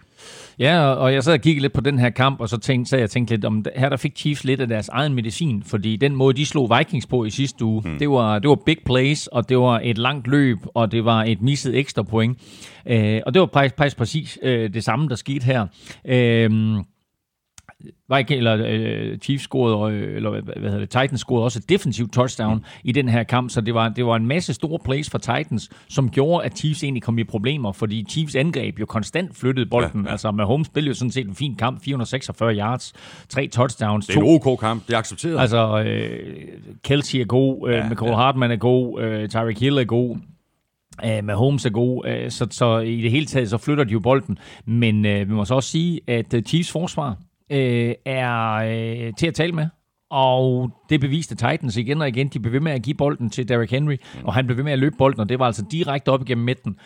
Og øh, der gjorde han det godt, øh, og havde et par lange løb, altså, hvad var det, han endte med? 188 yards. 23 løb, 188 yards og to, Og to touchdowns. touchdowns, ikke? Altså, det, er, det, er en, det er en solid dag på kontoret, og så må vi bare sige, at Ryan Tannehill har bevist, at det var det rigtige for trænerstaben at gøre, og satse på ham i stedet for Mariota, fordi nu har han altså haft, efter han har overtaget for Mariota, der har han altså haft tre game-winning drives, Præcis. øh, Tannehill, og pludselig så Titans 5 og 5, og inde i kampen om Ja, slutspilspladser. præcis. Det kan vi lige vende tilbage til lige om kort øjeblik, øh, fordi altså, at Tannehill, også, også den her two-point conversion, han, han løber ind, ikke? Der er vilje bag det løb, ikke? Altså, det er ikke sådan et, øh, et, et, et, et fimseløb, han laver. Altså, han bliver taklet, og så kæmper han, den, øh, kæmper han sig til den sidste yard, ikke?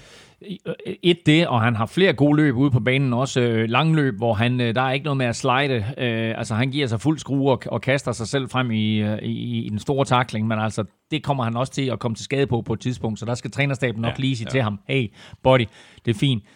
Vi elsker, vi elsker øh, det, du viser her. Vi elsker det, du giver holdet. Øh, men du skal lige passe på dig selv, fordi øh, ham der, der sidder på bænken bagved dig, ham vil vi helst ikke hen igen. ja, præcis. Spørgsmål her fra Jesper Kyn. Øh, I bliver simpelthen nødt til at forklare, øh, hvordan det er muligt, at en NFL-træner, Andy Reid, kan håndtere klokken, kampen, timeouts og field possession i de sidste 1 minut og 26 sekunder. Prik, prik, prik. Så ringe. Et, så øh, stod Andy Reid på podiet efter øh, på, på preskonferencen og tog skylden for det her nederlag. Øh, han sagde, øh, det var dårligt coachet. Vi lavede nogle fejl. Øh, det er usædvanligt for ham at lave de fejl, men ja, han begik der nogle fejl til sidst. Men så sagde han også, and we were sloppy. Mm. Og det øh, kan man sige, det er selvfølgelig også i, i den sidste øh, instans noget med coaching at gøre. Øh, at det er sådan, at man ikke øh, får, får sit hold øh, til at, at spille mere solidt. Men der var nogle ting her, der var sloppy, og især vil jeg sige, de der to field goal forsøg til sidst øh, er, jo, er jo afgørende for det her udfald. Mm. Fordi øh, det første field goal forsøg, der bliver bolden snappet tilbage. Jeg ved ikke, om snappet er dårligt, eller holderen ikke er klar, eller en kombination af de to ting. Men i hvert fald, så øh, rejser Dustin Colquitt sig op, som jo var quiz-svar i sidste uge. Så rejser Dustin Colquitt sig op, og så, og så oplever jeg noget, jeg aldrig nogensinde har oplevet før. Nemlig, at øh, en ponder rejser sig op på et field goal-forsøg, og kaster bolden og bliver dømt for intentional grounding. Mm.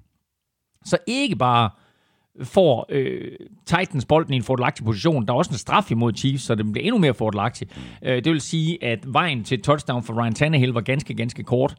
Så må man sige, imponerende af Ryan Tannehill, at han så fuldfører det projekt og får kørt det her game-winning drive af. Mm. De er foran med tre efter den two-point conversion. Så kommer de ned, skal sparke field goal igen, og så bliver det field goal kunne hjælpe med blokeret. Fantastisk. Jeg kan ikke huske, hvem Titans-spilleren er. Man kommer flyvende ind fra øh, sin højre side, eller fra sin venstre side, modstandernes, eller Chiefs' højre side, kommer flyvende ind og får en hånd på bolden. Suverænt godt spillet af ham. Øhm, på Gul Klud, der lægger vi hver uge også sådan en uh, top 5 spil op med de fem bedste plays, og der er det play faktisk med, øh, så, så øh, fantastisk er det. Mm, mm. Øh, men det er to field goal til, forsøg til sidst, som man kan sige, øh, spiller du mere konservativt og ponder bolden væk, så beder du Ryan Tannehill om at fyre drive af på 80 eller 85 yards for at vinde kampen. Men øh, nu her, der ender det med, at, at de der to field goal forsøg og dårligt special teamspil gør, at du taber øh, en kamp, hvor Mahomes jo ellers er tilbage og ser godt ud. Præcis. Spørgsmålet er, om de er i, i krise. En eller anden form for krise er der der i Kansas City. De har tabt øh, to af de seneste tre, øh, fire ud af de seneste seks. Ja, præcis. Og det, og det er lidt Og, vildt. og, og selvfølgelig har Mahomes været ude i, i, i nogle af de her kampe, men det er jo ikke alle kampene, han har været ude i, som de har tabt. Nå, nå, han har tabt tre af sine sidste fire. Ikke? Altså, øh, fordi øh, vi skal lige lægge mærke til, at Matt Moore var inde, mm. øh, og der går de altså en og en med Matt Moore ikke? imod, imod øh, Vikings og Packers, så det er mere end godkendt. Øh, så, øh, men altså, Mahomes har haft nogle dårlige kampe undervejs i sæsonen. Det har han ikke i den her kamp. Altså, Mahomes er suveræn i den her kamp. Det, her, det, det er ikke så, så, Mahomes, så, så, det du det der hopskud, han havde? Ja, ja, men fuldstændig vanvittigt. Han spiller en kanonkamp. Altså, det er jo, Ikke? det er Altså- jo helt vanvittigt. Øh, altså, så, så, så man kan ingenting tage, tage, tage frem med Holmes i den her kamp. Så krig, øh, Chiefs, ja, lidt i krise som hold. Måske mest på baggrund af deres forsvar. Mm. Men jeg synes, øh, Mahomes var imponerende, og øh, at han fik en knæskade for tre uger siden, som folk var bange for ville holde ham ud resten af sæsonen, og så er han tilbage her tre uger senere. Det er imponerende. Mm. Nu nævnte du øh, divisionen, og at Titans er fuldstændig med i AFC South. Øh, altså, det er jo fuldstændig tæt. Øh, og nu, nu, nu lavede vi den, den store øh, gennemgang i, i begyndelsen, men lad os bare lige zoome ind på AFC South. Texans 6 og 3, Colts 5 og 4, Titans 5 og 5, Jaguars 4 og 5. Mm. Jamen, alt kan ske i den division. kan ske. Ja. Uh, nu, nu bliver det interessant at se med Jaguars her i den kommende weekend, ikke? fordi de uh, stiller op med Nick Foles som quarterback, og så må vi se, om, om, om der sker ting og sager der, uh, om han kan lave Foles magi på samme måde, som Minshew kunne lave magi. Men uh, de er ikke ud af det. Titans er bestemt ikke ud af det. Uh, Coles lidt skuffende her to uger i træk, uh, og uh, så, er der, så er der Texans, som selvfølgelig ligger til at vinde den her division, uh, men er ramt af skader på forsvaret også. Så uh, det, er, det er en helt åben division. Og jeg vil da sige, at Titans med den sejr her, er en sejr over Chiefs, det er en kæmpe sejr for Titans, ikke? Altså, det er sådan en sejr, som de andre hold, de tænker, jamen, altså, okay, færdig, den, den taber Titans. Nu vinder de den pludselig, og dermed så bliver divisionen ja. tættere. Og Chiefs, de er øh, 6 og 4. De spiller ud mod øh, Chargers Monday Night i Mexico. Titans, de er 5 og 5, og de går på deres bye week. Så er jeg med to fingre her. Det skulle, Det faktisk, det skulle faktisk være tre fingre. Har du tre spiltip? Nej, jeg har ikke tre spil til, men jeg har tre ting, jeg kan vil sige. Et, øh, LeSean McCoy var øh, ikke på holdkortet, og det var ikke, fordi han var skadet eller noget, han var simpelthen taget af. Og øh, det blev Andy Reid spurgt om bagefter, og han sagde, øh, at LeSean McCoy bliver ikke yngre, så jeg er nødt til at holde ham frisk. Mm. Øh, jeg ved ikke, om det er en, en undskyldning, eller det simpelthen er, er øh, ud fra øh, langsigtet strategi, at man siger, at fint nok, han, han skal være god for os i, i december og måske i januar. Øh, den anden ting, det er, at nu taler vi lidt om Mahomes, og hvor imponerende han er. Han har også været imponerende hele sin karriere, fordi øh, han øh, nåede over 8.000 yards samlet i sin karriere i den her kamp, og det var hans kamp nummer 25 i NFL. Det er øh, hurtigst af alle spillere til 8.000 yards, og så kastede han sit touchdown nummer 66, 67 og 68. Og det er flest i NFL's historie på 25 kampe. Den hurtigste indtil da var en af mine store helte og legenden, øh, Dan Marino, som havde kastet 65 touchdowns i sine første fem, øh, 25 kampe.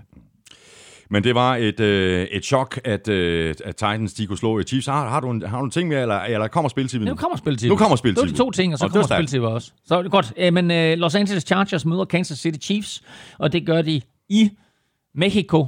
Øhm, der er odds 62 på, at Chargers vinder. Der er odds 1,55 på, at Chiefs vinder. Mm. Og jeg kan faktisk godt være i tvivl om den her kamp, fordi så dårlige er Chargers heller ikke, og de har pass rush, øh, og de har Melvin Gordon tilbage, der kan, der kan løbe bolden. Øh, så det her, det kunne godt blive en ganske, ganske tæt kamp. Men øh, jeg vælger at sige, at øh, Chiefs, de har så meget kniven for struben her, så de, ja. øh, de napper den kamp og vinder i Mexico City til også 1,55. Og hvis det var et øh, chok, at øh, Titans slog øh, Chiefs, øh, så var det et øh, endnu større chok, at øh, Falcons slog Saints i Domen i New Orleans. Det her, det var 1 og 7 Falcons mod 7 og 1 Saints. Bum, 26-9 Falcons. Divisionskamp i NFL er bare noget øh, helt øh, specielt, som vi også øh, talte om øh, indledningsvis. Den her var der ikke nogen, der havde set komme. Ja, men det er, det er ikke helt rigtigt. Men Havde altså, du set den komme? Nej, jeg havde ikke set den komme, men jeg, men jeg, var, men jeg var ikke jeg var ikke 100% på, at Saints de ville vinde. Altså, jeg havde mix some money in the bank, og selvfølgelig, havde, selvfølgelig tog vi begge to i picks, fordi det ville være det naturlige at gøre, men jeg var ikke 100 på, at de ville, at de ville vinde kampen. At det så er på den her baggrund, at de kun scorer 9 point selv, det havde jeg ikke regnet med. Altså, Falcons har jo lavet masser af point. Matt Ryan har været super skarp. Mm-hmm. Nu har de siddet en uge ude, og vi ved bare, at Falcons og Saints er et af de her divisionsopgør, hvor der altid er spænding. Der er nogle divisionsopgør rundt omkring, hvor du ved, at der er altid lidt ekstra tænding på, og det er der i den her kamp. Um, Det mest overraskende var, at Saints havde bare overhovedet ikke noget angrebsmæssigt. Altså, han bliver sækket seks gange, Drew Brees. Det er, det er rekord i hans karriere. Det er en tangering af rekorden. Jeg tror kun, at det er sket én gang tidligere, at han er blevet sækket seks gange i en kamp. Øh, og hvor kom det lige pludselig fra? Altså, hvor har Falcons lige pludselig fået et pass rush fra? Ikke? Altså, øh, Tag McKinley havde et pass rush, og Vic Beasley, eller hvad hedder det, havde et sack, og, og Vic Beasley havde et sack, og Grady Jarrett var jo et monster. Øh, altså, øh, hans, ja, altså, han spiller jo altid godt til Grady Jarrett, øh, men altså endnu en, endnu en stor kamp af ham. Så pludselig så havde Falcons et forsvar, og øh, så går 1 og 7 Falcons ind og slår 7 og 1 uh, Saints, og der kan man bare ærge sig og undre sig på Falcons vegne over, hvor har det her hold været hele Ja, sæsonen. ja. Ja. Ikke? Altså, det er jo helt crazy, at de kan crazy. spille på den her måde i New Orleans. Hold Saints til 9 point. Hold dem til 3 field goals. Det er helt vildt. Laurits Schmidt øh, skriver sådan her, øh, måske Falcons skulle have overvejet det noget tidligere, og så linker han til et, øh, et øh, andet tweet, hvor der står, at øh, head coach Dan Quinn ikke længere selv vil kalde de defensive spil, og som Laurits skriver, jamen øh, måske skulle de have overvejet det noget tidligere. Ja, der må jeg sige, der øh, har de altså øh, lavet en, en ordning, som jeg aldrig synes, jeg har hørt om før. Altså, Dan Quinn er stadigvæk head coach og fungerende defensive coordinator. Det vil sige, det er ham, der ligesom lægger strategien, mm. og måske også ham, der vælger, hvad er det for en type af play, vi gerne vil køre på forsvaret. Men første og anden down bliver kaldt af linebacker coach Jeff Ulbrich, mens tredje down bliver kaldt af assisterende head coach Raheem Morris, der også fungerer som secondary coach, altså øh, safeties og, og cornerbacks. Ikke? Han kalder sig tredje down spillende. Det, jeg synes aldrig, jeg har hørt sådan en ordning med, med, med tre mand, der Nej. ligesom øh, deler ansvaret på den måde der. Men det er den måde, som, som de gjorde det på her, og det, det må vi sige, at det, det fungerede altså øh, fantastisk godt. 9 point scorer Saints. Det er færrest af Drew Brees på hjemmebane i den tid, han har spillet for Saints. Det vil sige siden 2006. Ja, det er helt vildt. Spørgsmålet er, om det i, i virkeligheden kan være meget godt for Saints, som har set så stærke ud hele sæsonen. Nu er Breeze mm. øh, tilbage, og alt ser ud til bare at, at, at, at køre på skinner øh, frem mod slutspillet. Måske er det meget godt med sådan et lille wake-up call, og så siger man, okay, men ved du hvad, øh, vi kan tabe til de andre 31 hold. Her kom øh, Falcons mm. på besøg i vores dome, og de stoppede os fuldstændig. De stoppede det her øh, drabelige mm. angreb. Ja, og øh, det tror jeg, at øh, der faktisk var en eller to Saints-spillere også, der var ude og sige bagefter, at, at det var godt lige at, at finde ud af. Jeg tror, de brugte ordet, at vi kan ikke moonwalk os gennem ligaen. Nej, nej. Øh, og øh, og det, det er fint nok lige at få det bekræftet. Øh, jeg er stadigvæk overrasket over den måde, det skete på, at de havde så lidt angreb, og at forsvaret, øh, som vi ellers har rost i høje vendinger, at de heller ikke øh, var sådan øh, specielt gode i den her kamp. Øh, de var også meget udisciplinerede, mm. øh, Saints. Øh, meget usædvanligt, fordi Sean Payton altid har sit hold godt coachet og sørger for, at de er disciplinerede og ikke slår sig selv. Men de havde altså 12 penalties i den her kamp for 90 yards. Mm. Øh, og det, det er bare sådan noget, vi ikke er vant til at se fra Saints, så det var mange faktorer, der spillede ind. Mm. Og Saints, de er 7 og 2, de spiller ude mod øh, Buccaneers. Falcons, de er 2 og 7, og de spiller ude mod Panthers. Så øh, lige præcis, Panthers var på besøg i Green Bay, hvor sneen dalede, og hvor det lige akkurat ikke lykkedes for Christian McCaffrey at hamre bolden ind til sidst.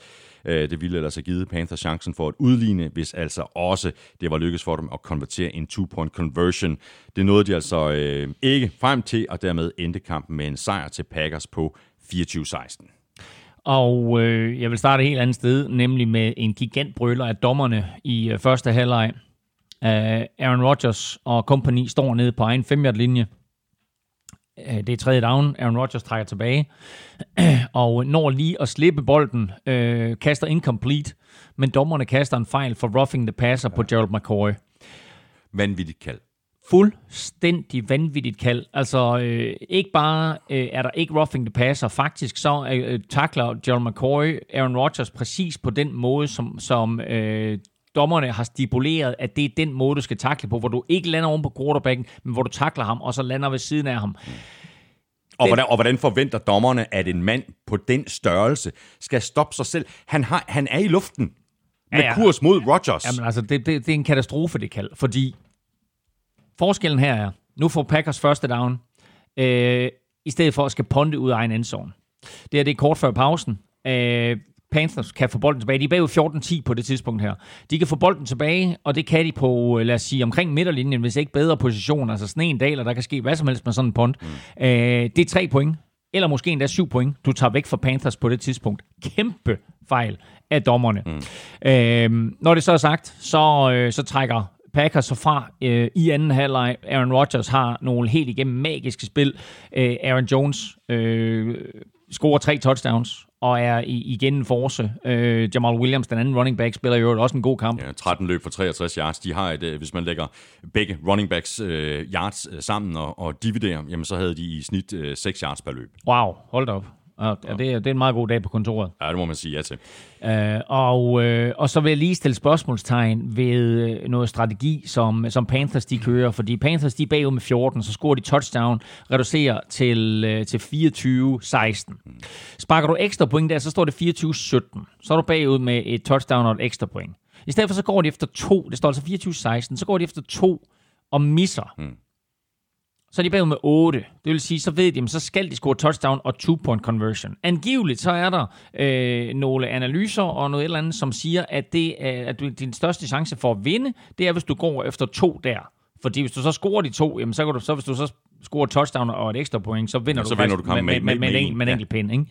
Men det, det Ja, går, jeg, det, jeg, det, jeg det, godt går over, kommentatorerne, de forholdt sig til det lige præcis under kampen. det går over min forstand, det der. Jeg, jeg forstår, forstår det det, jeg forstår det Nej, simpelthen jeg, ikke. Jeg forstår det heller ikke. Så, øh, men øh, nu, nu får vi aldrig at vide, hvordan det var gået, om de har fået den two-point conversion, fordi Christian McCaffrey kommer ind i endzone til sidst. De bliver stoppet på et linjen eller på en kvart linjen mm. og, øh, og selvom der er en offensiv lineman, der næsten prøver at hive Christian McCaffrey ind i endzonen, så lykkes det altså ikke. Nej. Men, øh, men det er en, en, en, ja, en underlig situation, men altså... Øh, de, jeg tror, det er, er det 27 hold eller noget i den retning, der har en, en analyseafdeling, det man kalder analytics, øh, som jo så på forunderlig vis har regnet sig frem til, at det er altså det, er altså det smarteste at gøre, hvis du er bagud med 14. Øh, jeg er ikke fan af det. Nej, det er heller ikke. Øh, Carl Allen øh, er jeg til gengæld, øh, i hvert fald i, i, i forhold til den her kamp, øh, rimelig øh, fan af, fordi jeg synes, han spillede sin bedste kamp i år. Øh, også selvom der var pres på ham. Han blev sækket tre gange, ramt yderligere ni gange, tror jeg. Øh, men jeg synes alene det drive til sidst, altså det drive, der gav dem chancen. Altså mm. der, hvor Christian McCaffrey bliver stoppet øh, til allersidst øh, nede på, på goal line. Jeg synes, det virker meget rutineret og meget, øh, og meget modent. Han spiller virkelig, virkelig godt, og jeg tror, at man Panthers-fan, så kan man godt vende sig til at se Kyle Allen som quarterback, fordi angiveligt har Cam Newton spillet sin sidste kamp for Panthers. Nu er han sat på injured reserve. Han kommer ikke tilbage fra injured reserve i år, og så er det højst usandsynligt, at han vender tilbage til Carolina Panthers. Så øh, Kyle Allen, mine damer og herrer, Panthers-fans derude, er jeres quarterback for fremtiden. Og det synes jeg ikke, at man skal være ked af. Mm. Fordi nok så fik han ørerne i maskinen mod 49ers, men han kommer tilbage, og det er jo det, som viser, om man er en god quarterback eller ej. Netop, at man lægger sådan noget, som den oplevelse, han havde imod San Francisco bag sig, og så kommer ud og spiller sådan en kamp her i Green Bay, i snevejr, og faktisk er tæt på at føre ja. sine tropper til, øh, til sejr. Det lykkes ikke til sidst, og han har en enkelt meget, meget afgørende fejl. Han har et andet rigtig godt drive, som ender med, at han kaster en interception ind i endzonen, og øh, det er hans dårligste kast hele aften, fordi den spiller, der intercepter den, jamen intercepter han den ikke, så er der faktisk en anden Packers-spiller, der mm. intercepter den. Det er meget, meget svært øh, at få ind i, i det lille hul, som, hvor han faktisk har sin egen receiver stående. Det er hans eneste fejl i den her kamp. Ellers så synes jeg, at Kyle Allen spiller en rigtig fornem kamp. Og nu er Packers øh, 8-2. Øh, Elming, de fører fortsat øh, NFC North. En enkelt kamp øh, foran øh, Vikings, øh, og Vikings kommer vi til øh, lige om lidt. Forskellen er bare, at Packers er 3-0 i divisionen, Vikings er 1-2, og det er jo en, en forholdsvis øh, væsentlig detalje. Selvfølgelig er det, men igen vil jeg sige, det er de her decemberkampe, der kommer til at afgøre det, og øh, Vikings og Packers mødes, som jeg lige husker det, 23. december, øh, og det er enten en Sunday night eller en Monday night, mm. øh, så øh, der står jeg op øh, til jul, og der øh, er der jo en lille udfordring, nemlig at det er sådan, at jeg jo kommet til at, og jeg har tabt et vedmål, så jeg skal jo holde jul i en Packers trøje, men, den, men den morgen, den morgen, der sidder jeg i en Vikings trøje og ser kampen. Det er godt. Det kan du øh, glæde dig til øh, allerede nu. Øh, Packers, de er 8-2. De går på deres bye week. Panthers, de er 5 og 4, og de får øh, besøg af, af Falcons. Og så videre til din øh, Vikings, øh, Elming, som øh, der jo ligesom var pres på i Dallas i den sene søndagskamp. Øh, de vidste, at Packers havde vundet, og derfor var der ikke så meget at om.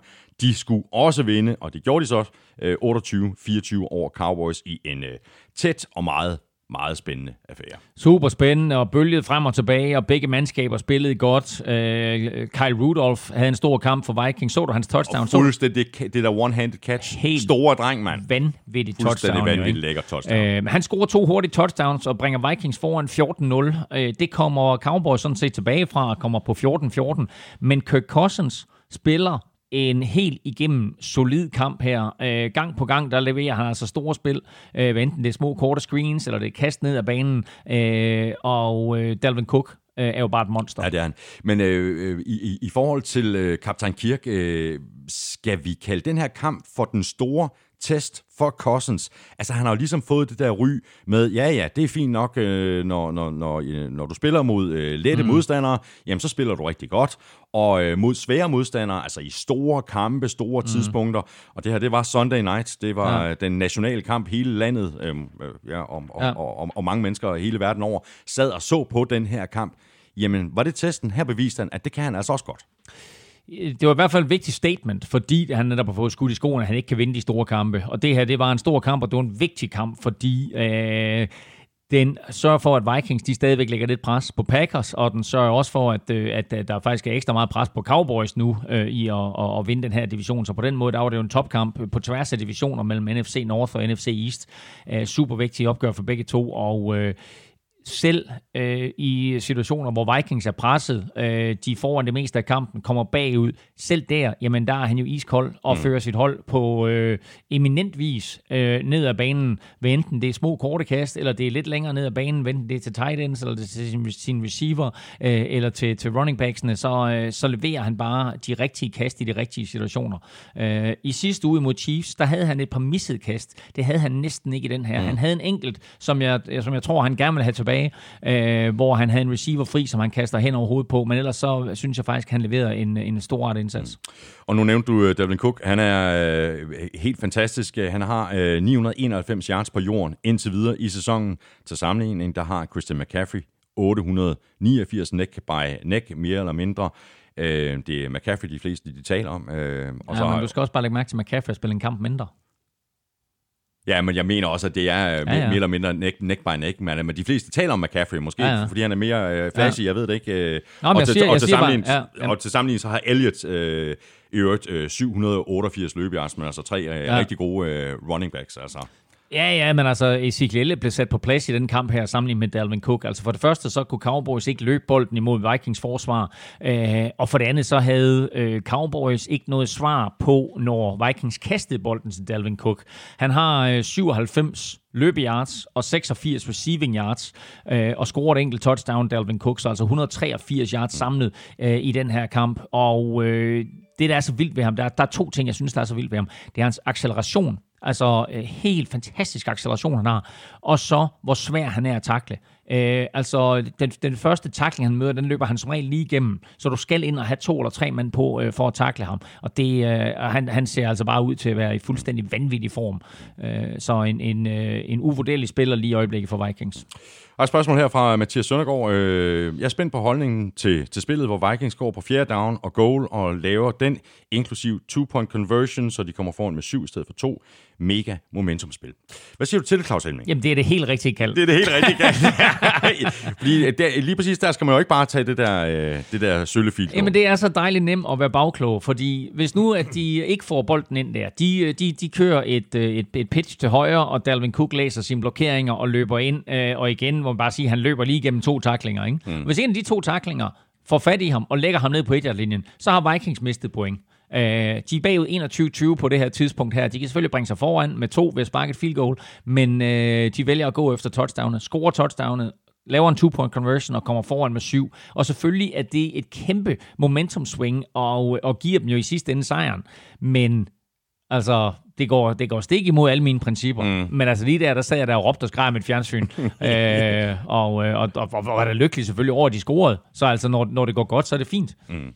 Der var faktisk også meget, der gik godt for, for Cowboys i den her kamp. Øh, hvis man bare lige, bare lige øh, tager tallene her. Ikke? Altså, Dak Prescott, 28 af 46 for 397 yards, tre touchdowns og så en enkelt interception. Amari Cooper, 11 grebne bolde, 147 yards og touchdown. Randall Cobb, 6 grebne bolde for 106 yards og touchdown. Michael Gallup, 4 grebne bolde for 76 yards og touchdown. Jamen, det er helt det, det, altså, det, det lyder ok, ikke? Og så taber man kampen alligevel.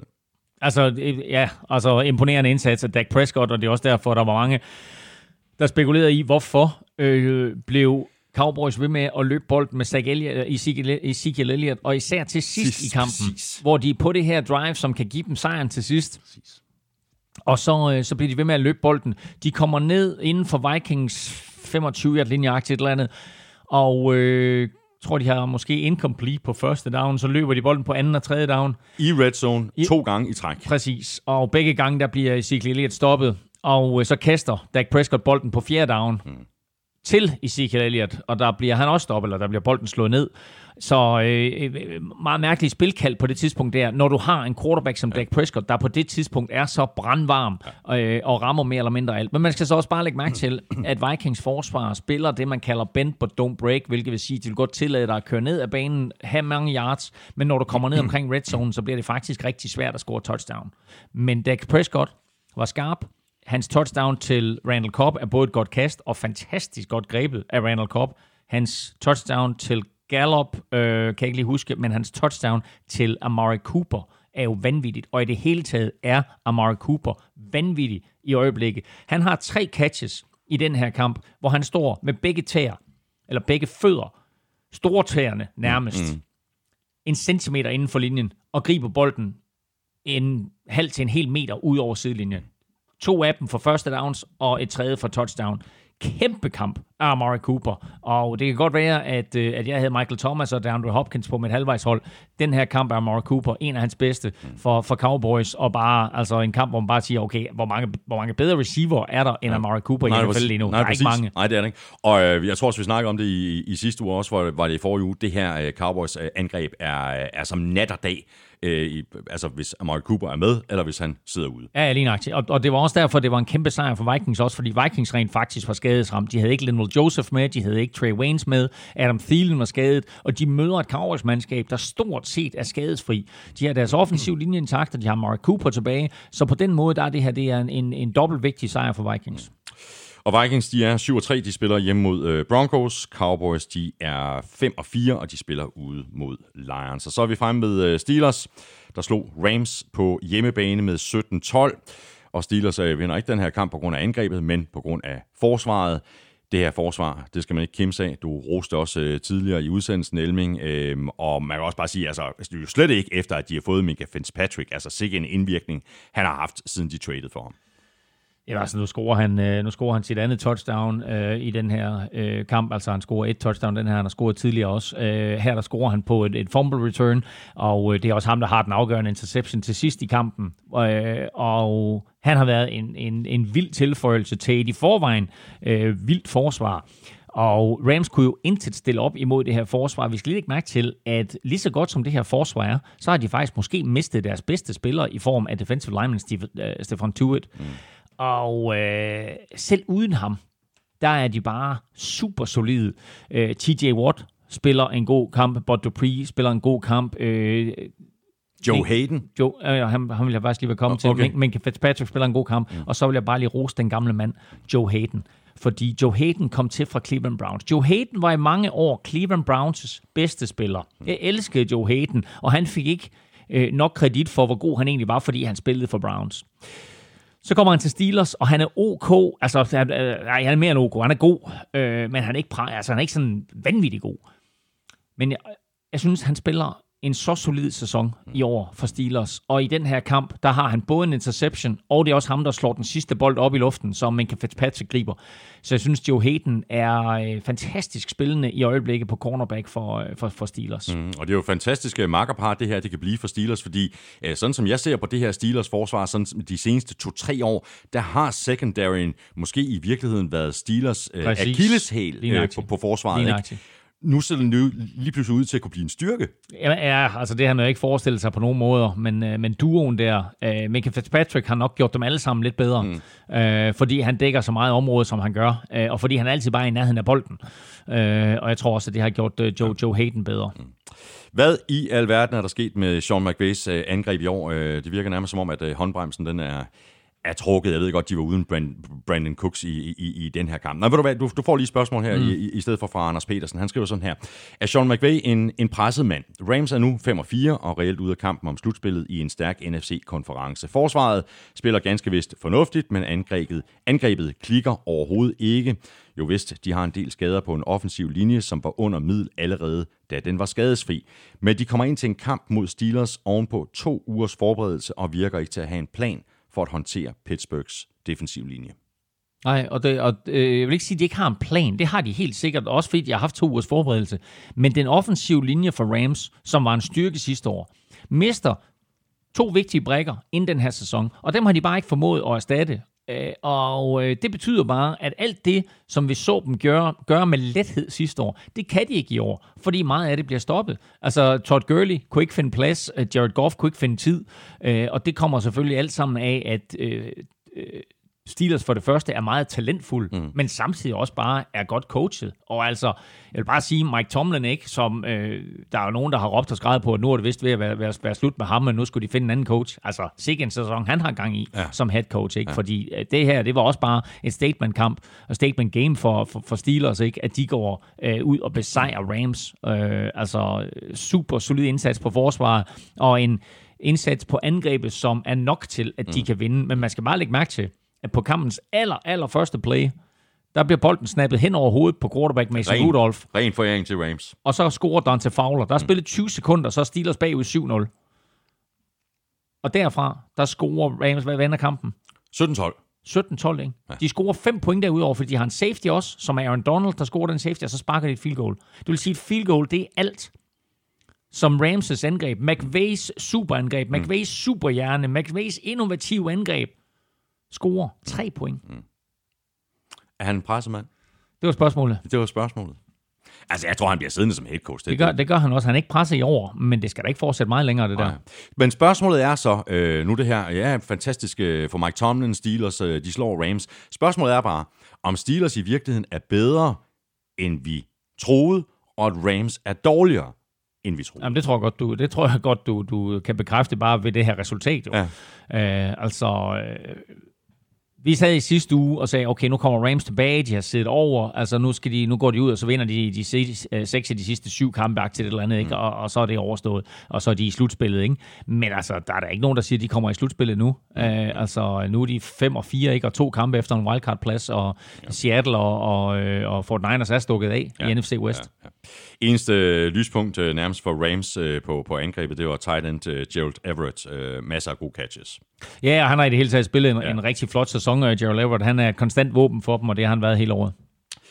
Rams, de er 5 og 4. De tager imod Bears. Øh, Steelers, de er også 5 og 4, og de spiller ude mod Browns, og det gør de øh, natten til øh, fredag. Du har et øh, spiltip her, Elming. Ja, men du ved, altså, du spurgte mig tidligere, hvordan det sådan, jeg troede, det ville gå mellem Steelers og Browns, ikke? og jeg vidste godt, at jeg havde spiltip liggende hernede og vente på dig. Dejligt. Så, øh, så øh, Browns er på hjemmebane, og de er faktisk favoritter til odds 71. Er de det?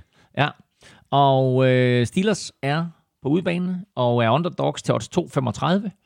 Hvad siger du til det? Jeg går med underdoggen. Du går med underdoggen på 2,35. Jamen, ved du, jamen, så, øh, så siger jeg sgu, at, øh, at Cleveland de, de overrasker og vinder på hjemmebane til odds 71 i The Dog Pound. Okay, jamen vi får, øh, vi får se. Øh, så er vi nået til den øh, sidste kamp, øh, vi skal tale om, og det var øh, kampen fra i nat, fordi øh, med nederlaget til Rams, øh, der havde 49ers jo chancen for mere eller mindre at sætte sig på divisionen i den her Monday Night øh, kamp hjemme mod Seahawks.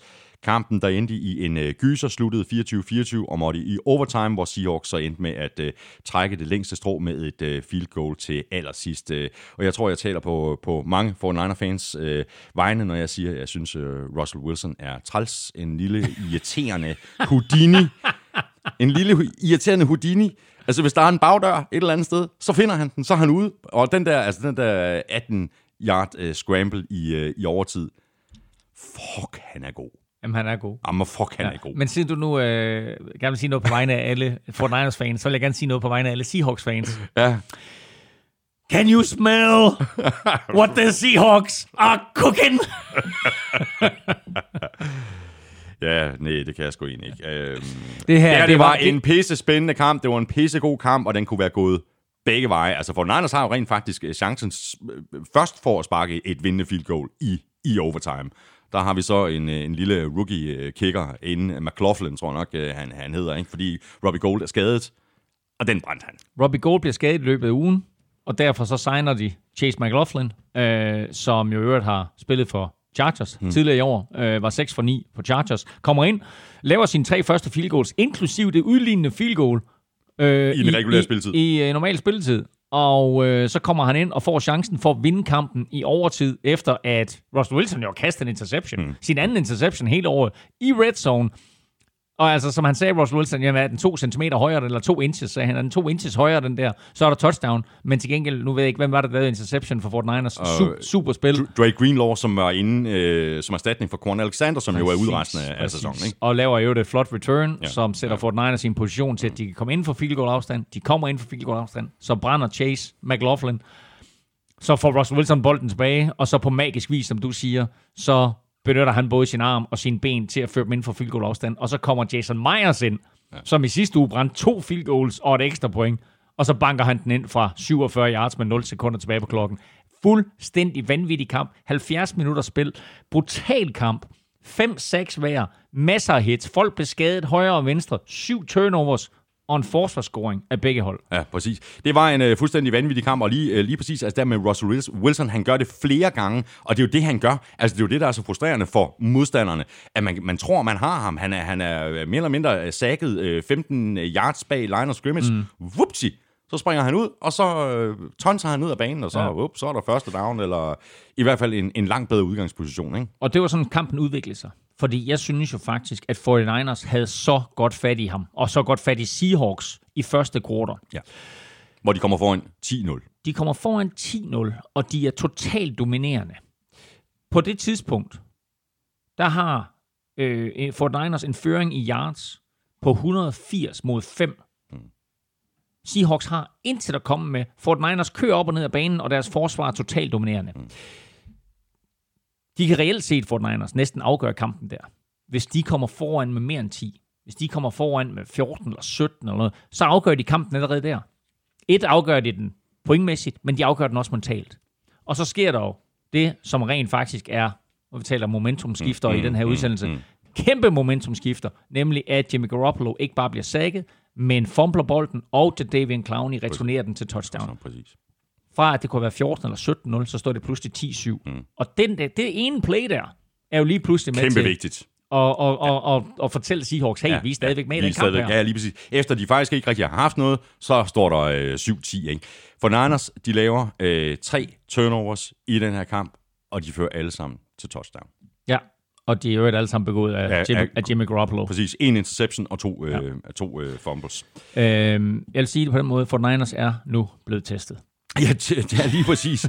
Og det var de også, øh, det var de også, øh, skulle ikke bare blive enige om det, øh, selvom øh, de havde trukket øh, det, det, det, det længste strå i den her kamp. Men altså, for Niners var uden øh, George Kittle, Emmanuel Sanders øh, udgik med en skade. Jeg har ikke, øh, før vi satte os øh, ned for, at optage, jeg har ikke, jeg har ikke rigtig finde ud af, altså det er noget med, med, med, med, med, med ribben, og det, det, det så en lille bitte smule øh, mærkeligt ud, da han bliver skadet, for det er ikke, det er ikke fordi, han bliver ramt. Han løber på tværs af banen, og så kan man simpelthen se, at Ja. han, han simpelthen tager sig op til, Ja. til, til ribbenene. Så Ja. øh, hvis, det, hvis det er trykket ribben, eller så, så, så det kan betyde øh, mange uger. Jamen, det kan betyde, at han ikke øh, kommer til at spille mere i år. Ah, det, det tror jeg ikke. Trykket ribben, Nej, tryk, altså jeg, jeg, prøv at, jeg har spillet med trykket ribben. det, det er ikke behageligt, vel? Nej, det er ikke behageligt, og, øh, og udfordringen er, at du skal, du skal næsten ikke røre ved dem, før at, at øh, de kommer til at gå ondt igen. Så altså, øh, du skal sørge for at kaste nogle bolde øh, til ham, hvor det sådan, han har de ribben, der er skadet ud mod sidelinjen, og så Ja, kan løbe ud, fordi øh, det, er, det er meget, meget ubehageligt. Men altså, han kan godt spille. Øh, det er bare ikke... Øh, det er bare ikke sådan øh, vanvittigt fedt, øh, og heller ikke hvis man skal ind over midten og så videre med, med bøjet ribben.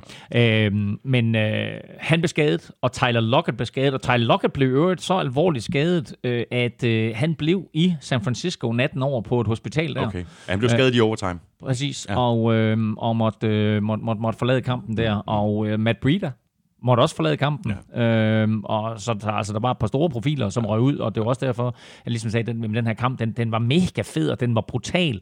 Øh, begge forsvar. Øh, altså Fort Niners forsvar spillede 60, eller 70 minutter er det sådan set, øh, rigtig godt fodbold, hvor Seahawks lige tog en kort om at komme i gang, men så synes jeg ellers også, at de fik rigtig fint fat i, øh, i, i Garoppolo, og øh, de to tackles var tilbage, øh, Joe Staley og, og Mike, Mike Mc- McGlinchey. Ja, og det, øh, altså, jeg var ikke imponeret over nogen af dem. Øh, det var jeg faktisk Det var ikke, det var ikke deres bedste Nej, kamp. Nej, det var det ikke. Det virkede som om, der stadig var noget rust, der skulle banges af. Øh, Karl Juszczyk, øh, fullbacken, var, var også tilbage, men de kunne faktisk ikke rigtig få, få, få løbespillet til at fungere. Og Joe Staley, han bliver altså... Ja, og det det gør med Mike McGlinchey også, bliver, bliver brændt masser af gange. Mm. Blandt andre af Jadavian Clowney, der, der spiller en, en stor kamp. Og en anden spiller, som jo, han får ikke så forfærdeligt meget øh, spilletid, men han laver nogle vigtige catches. Det er så Josh Gordon, han, han, han konverterer på, på tredje down to gange til sidst i kampen. Øh, to gode øh, kast ind over midten, to slants øh, og øh, sikre catches. Prøv at høre, Josh Gordon tilbage. Første kamp for Seahawks, og som du siger, han har et vigtigt catch på tredje down i normal spilletid, som fører til det field goal, hvor de bringer sig foran. Og så har han et catch i overtime, ja. som også giver første down på en tredje down, Præcis. og begge to forholdsvis lange øh, tredje down konverteringer. Ja. Så øh, han kunne sagtens gå hen og blive en vigtig spiller. DK Metcalf øh, spiller også en god kamp, har nogle vigtige catches, men har også en fumble mm. nede på linjen Ja. Og fumbler han ikke der, så kommer øh, Seahawks faktisk foran med 10, tror jeg næsten. Ja, Øh, øh, om, det- om ikke mere. Ja, det er i hvert fald, det er, de kommer i hvert fald afgørende foran, Ja, hvis han scorer ja. der. Men kæmpe spil af 49ers, Ja. som så vender kampen på hovedet endnu en gang. Og derfor var det her bare en kamp, du ved, frem, Frem og og tilbage. tilbage, ja. Og jeg ved, at du som 49ers-fan sendte med halsen, øh, med halsen op i hovedet. med,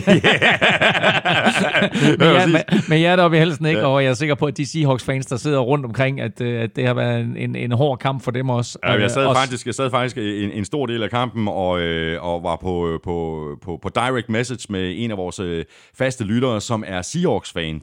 Og øh, tonen, øh, tonen var god øh, hele vejen igennem, og det var bare, øh, det bølgede frem og tilbage, og vi Ja. roste til hinandens hold, og sagde pis, pis, og ja, og nej, og, så det var meget hyggeligt. Crazy, Ja, crazy. Ja. Og så vil jeg sige, der var jo også et, et, et crazy spil i øvrigt i den her kamp. Jeg tror aldrig, jeg har set en double fumble blive returneret til touchdown. Nej, det er præcis, det er, det er, det er Russell Wilson, der... Først der, så, først så fumbler Russell Wilson, Ja. og så bliver bolden samlet op af hans offensive lineman, øh, Jermaine Ofidi.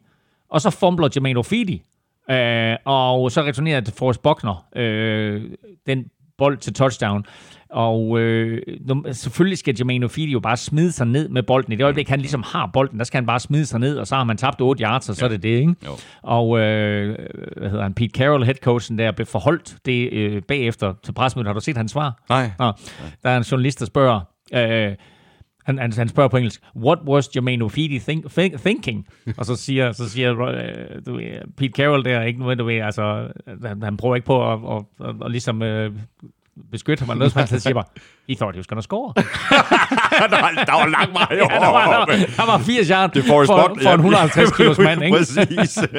Det Forrest Buckner, han forholdt sig faktisk også til det her. Og okay. han sagde, men, why would you do that? Ja. altså, hvorfor, hvorfor løber du med Ja, bolden? præcis. det er dumt. Nå, jeg Ja. slår den fri, så. Nå, for Niners, de er 8 og 1, øh, og de spiller faktisk endnu et øh, divisionsopgør i den kommende runde hjemme mod Cardinals. Seahawks, de er 8 og 2, og det er det perfekte tidspunkt for dem at, at tage deres øh, bye week på. Det var øh, alt om øh, 10. spillerunde. Lige om det, der ser vi frem mod øh, uge 11, når vi skal sætte vores øh, picks. Øh, det er du rigtig dygtig til, Elming, og vi skal også se, om der var nogen, der ramte plet i Otterquizzen. Og så skal vi selvfølgelig øh, også have dine tre faste og skarpe spiltip til oddset fra Danske Spil. Lige her nu, der gælder dit, dit momentometer. Ja, ja, og jeg vil lige sige, at momentometeret er faktisk ikke udgivet endnu, fordi øh, jeg var jo sådan set klar og så videre. Jeg havde 49ers på toppen, fordi jeg jo egentlig havde forventet, at de ville vinde, men nej. Så det er tak faktisk lidt... Øh...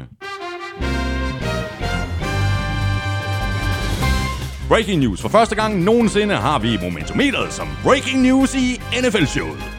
Og det er naturligvis med en øh, ny, et nyt hold på førstepladsen, og dette hold er styret af en running back, der er quarterback.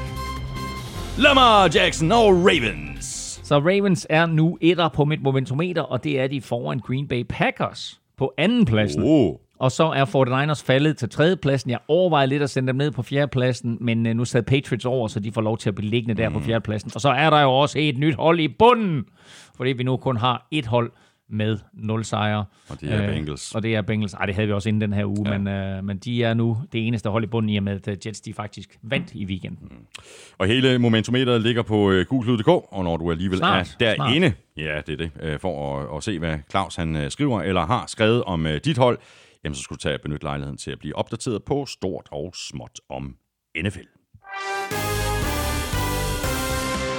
Vi skal have quizzen! Åh, Det er tid til quiz, quiz, quiz, quiz, quiz. Nå, Elming. Øh, hvad var øh, dit spørgsmål til mig? Skide godt. Det er dejligt, du er så godt forberedt. Men spørgsmålet var bare, at uh, Jamal Adams jo i weekenden havde to sacks, fremtvang to fumbles og scorede et touchdown. Ja. Det er der faktisk en nuværende head coach, der også har gjort. Hvem? Yes. Øh, hvis jeg øh, skyder forkert på det her, så er jeg på røven. Ja, Okay? Ja. Jeg siger Mike Rabel. Det er da fuldstændig korrekt. Du er Henrik for lettet, ja. Han gjorde det i uh, spil uge 8 i 2007 for New England Patriots. Sådan der. Godt. Og så var det, øh, det quizzen, øh, som jo som var et haiku-digt i, i den her uge. Ja. Øh, spørgsmålet lød, øh, Michael Thomas blev den hurtigste til 400 grebne boldned med 56 kampe. Hvem havde rekorden før ham? Ja, må jeg prøve at se sådan et haiku-digt der? Åh, men det er jo, det Ej, har jeg lige- jo pakket, det har jeg jo Okay, pakket, nå, pakket, ja. pakket Nej, langt jeg, jeg, jeg kan ikke huske, hvordan det man strukturerer det, men jeg vil gerne lavet et eller andet smart haiku-digt. og så bare slutte af med at sige, øh, øh, manden, som han overtager rekorden fra, er Odell Beckham Jr. Præcis, med 61 kampe. Og øh, jeg tror faktisk, manden med, nu er han selvfølgelig nummer et, øh, Michael Thomas, Odell Beckham nummer to, og så er Odell Beckhams holdkammerat Jarvis Landry faktisk nummer tre nu.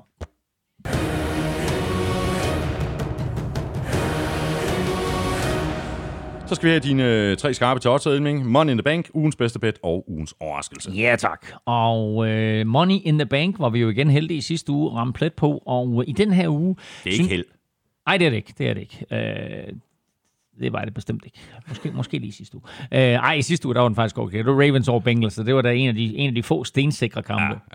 Ja, ja. Øh, Money in the Bank i den her uge, øh, der synes jeg faktisk ikke, at der er nogen, nogen odds, der sådan... Øh, altså, jeg kunne da godt ramme nogle, nogle Money in the Bank til 1,18 og sådan noget, men det er trods alt lidt kedeligt. Så vi, øh, vi smider lidt handicap på, og øh, så siger vi, at Raiders slår Bengals med mere end 3 point. Og det får du 1,32 på. Det synes jeg er meget, det synes jeg er meget, meget godt odds. Ja, men altså, det, det er sådan, du ved, for lige at få lidt ekstra i posen der, så siger vi 1,32 på, øh, på Oakland Raiders. Øh, og det er Skulle altså, de ikke kunne slå dem med tre point? Jo, det skulle man også mene. Oh. Så, øh, så det er Money in the Bank. Øh, ugens bedste bet. Øh, der har vi øh, endnu et øh, NFC South-opgør. Saints har jo lige tabt til, øh, til Falcons, og i den her uge, der møder de så Tampa Bay Buccaneers på udebane. Og øh, Bucks er Saints er selvfølgelig favoritter, men kan Saints vinde med et touchdown, så er der 1,92 på Saints. Godt odds. Det synes jeg faktisk også er, er, er fint odds. Øh, det er klart, at øh, jeg tror, at det her det bliver en højt scorende affære, mm. men øh, jeg tror også, at, øh, at øh, forsvaret der for Saints måske lige strammer skruen i, Det- for, i forhold til, hvad de havde i weekenden her mod Falcons. Det tror jeg også, de gør. Det var et wake-up call. Godt. Og så ugens øh, overraskelse, der vil jeg faktisk øh, give dig øh, muligheden for at byde ind her. Fordi øh, vi har Baltimore Ravens hjemme imod Houston Texans. Der giver Texans odds 2,80. Ja. Og så har vi Philadelphia Eagles hjemme til odds 2,60 over New England Patriots. Øh, så tager jeg, øh, så tager jeg øh, Eagles. Så tager du Eagles. Ja, så tror jeg wow. faktisk, jeg tager Eagles. Okay, fedt. Jamen, øh, det er ugens overraskelse så. Philadelphia Eagles til 2,60 over New England Patriots. Jeg havde nok gået med Texans til odds 2,80. Men det er også et uh, aldeles uh, glimrende også, men Ja. der, er- der er to bud her. Der er, det er to i en. Jamen, det, er, det er fantastisk. Godt, jamen ved du hvad, og øhm, det var altså de, de tre sædvanlige, eller fire var det faktisk øh, den her gang, øh, og skarpe spiltip for Elming, som du kan bruge på Oddset for Danske Spil, enten via browseren på Oddset.dk eller via Oddset-appen. Og husk så også den her tips 12 øh, som øh, er her hele sæsonen, udelukkende med fodboldkampe. Skal vi se, om der var nogen, der ramte plet i Oddset-quizzen. Øh, de eneste udsagn, der holdt, var udsagn 1 og 4, altså at øh, Bears vandt over Lions, og at Ravens vandt med mindst 10 over Bengals, og det gjorde de mildt sagt.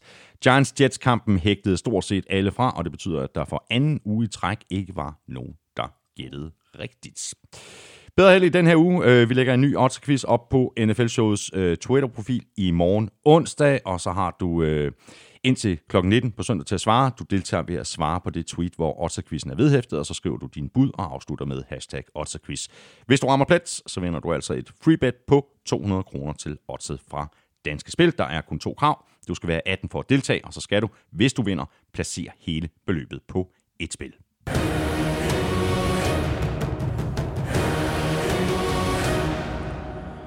Skal vi have sat vores øh, picks til 11. spillerunde. Først lige en lille opdatering her fra The Statman, øh, Lukas Willumsen.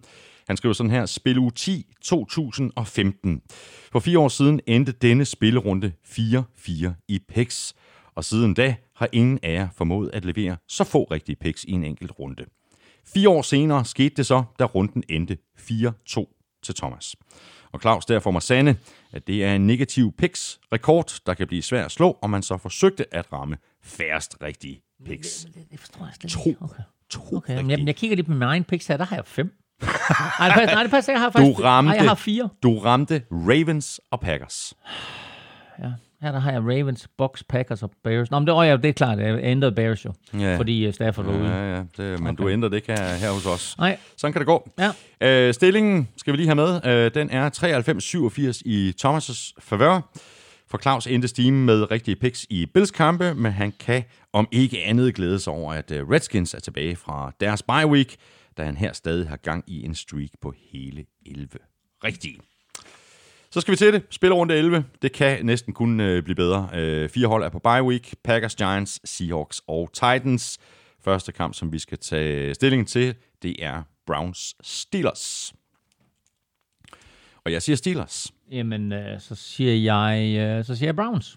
Det er godt, det er tredje uge træk nu, at vi går for, øh, for forskelligt på Browns, og jeg har ramt dem hver gang. Jeg rammer også Steelers. Er rigtigt? Ja, sådan der. Okay. Øh, Panthers, Falcons. Panthers. Øh, Panthers, Falcons, Panthers, Lions, Cowboys. Cowboys. Cowboys, Colts, Jaguars. Colts. Jaguars, Uh. Dolphins, Bills. They're on a hot streak. To i træk, Dolphins. Øh, den er ikke så nem, den her, faktisk. Øhm, jeg tager Bills. Øh, jeg tager også Bills.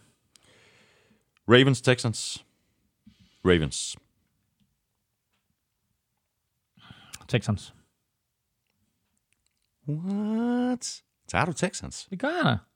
Sådan der. Du er modig. Vikings, Broncos. Lad os så se, hvor meget mod du har. Tag Broncos. Kom så. Nej, Vikings. Det tror jeg bliver min money in the bank i den her uge. Du har også Vikings. Redskins, Jets. Jets. Jeg tager, jeg tager Jets. Uh, ja, men, øh, ja, men jeg tager også Jets så. Bucks, Saints. Saints. Saints.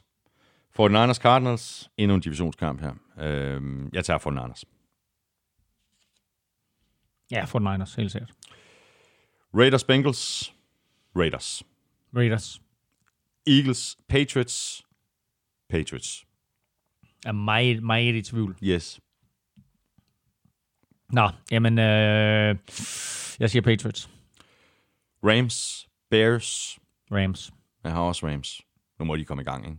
Oh, men øh, jeg, over, jeg kiggede lidt på den som ugens overraskelse. Med, øh, med, med en Bears sejr. Ja. Hvad, hvad, kan, du, kan du huske oddset? Ja, men jeg har dem her. Øh, Rams giver faktisk kun 1,35, mens Bears giver 3,45. Så et voldsomt, Det er- vold, vold, voldsomt odds på Bears. ja, det må man sige ja til. Så har vi den sidste kamp. Chargers, Chiefs. Jeg siger Chiefs. Jeg siger også Chiefs. Det var en øh, fornøjelse som altid, Elming. Øh, have en øh, fantastisk tur til USA. Du flyver i morgen. Jeg flyver morgen formiddag på et eller andet tidspunkt, ja. og så rammer jeg Cleveland i, i løbet af eftermiddagen, der amerikansk tid. Det er fantastisk. Du får du den der fantastiske Det bliver så dejligt. Taffe, taffe chips øh, trøje, øh, trøje med. Jeg skal, og, vi, jeg skal og, have chipsen med. Chips chipstrøjen med. og du skal også have chipspose med. Sådan. Så du har lidt Ja, øh, så at åbne, når vi, øh, når, vi, når vi laver udsendelser, når du sidder derovre. Jeg bliver herhjemme i Studie 1, øh, mens du er væk, øh, Elming.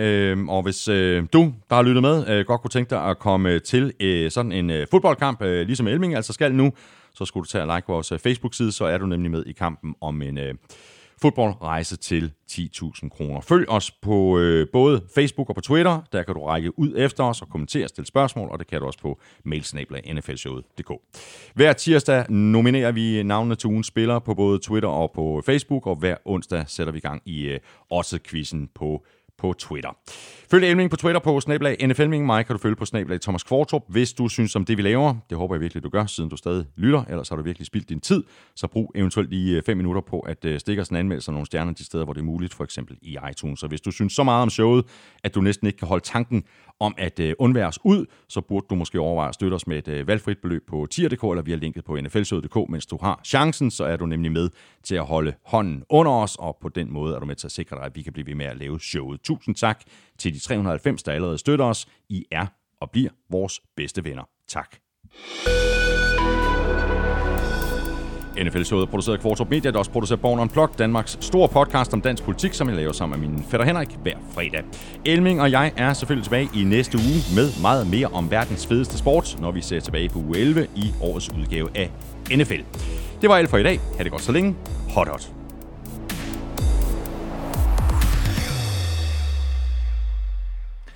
Vi er jo faktisk i den situation nu, at øh, mere end halvdelen af holdene har brugt to quarterbacks eller flere. Der er 51 quarterbacks nu, som øh, har været i aktion og har startet en kamp i NFL. Det er vildt. Den eneste division, der har startet de samme fire quarterbacks hele vejen igennem, det er NFC Vest. NFC West med 49ers, Seahawks, Cardinals og Rams.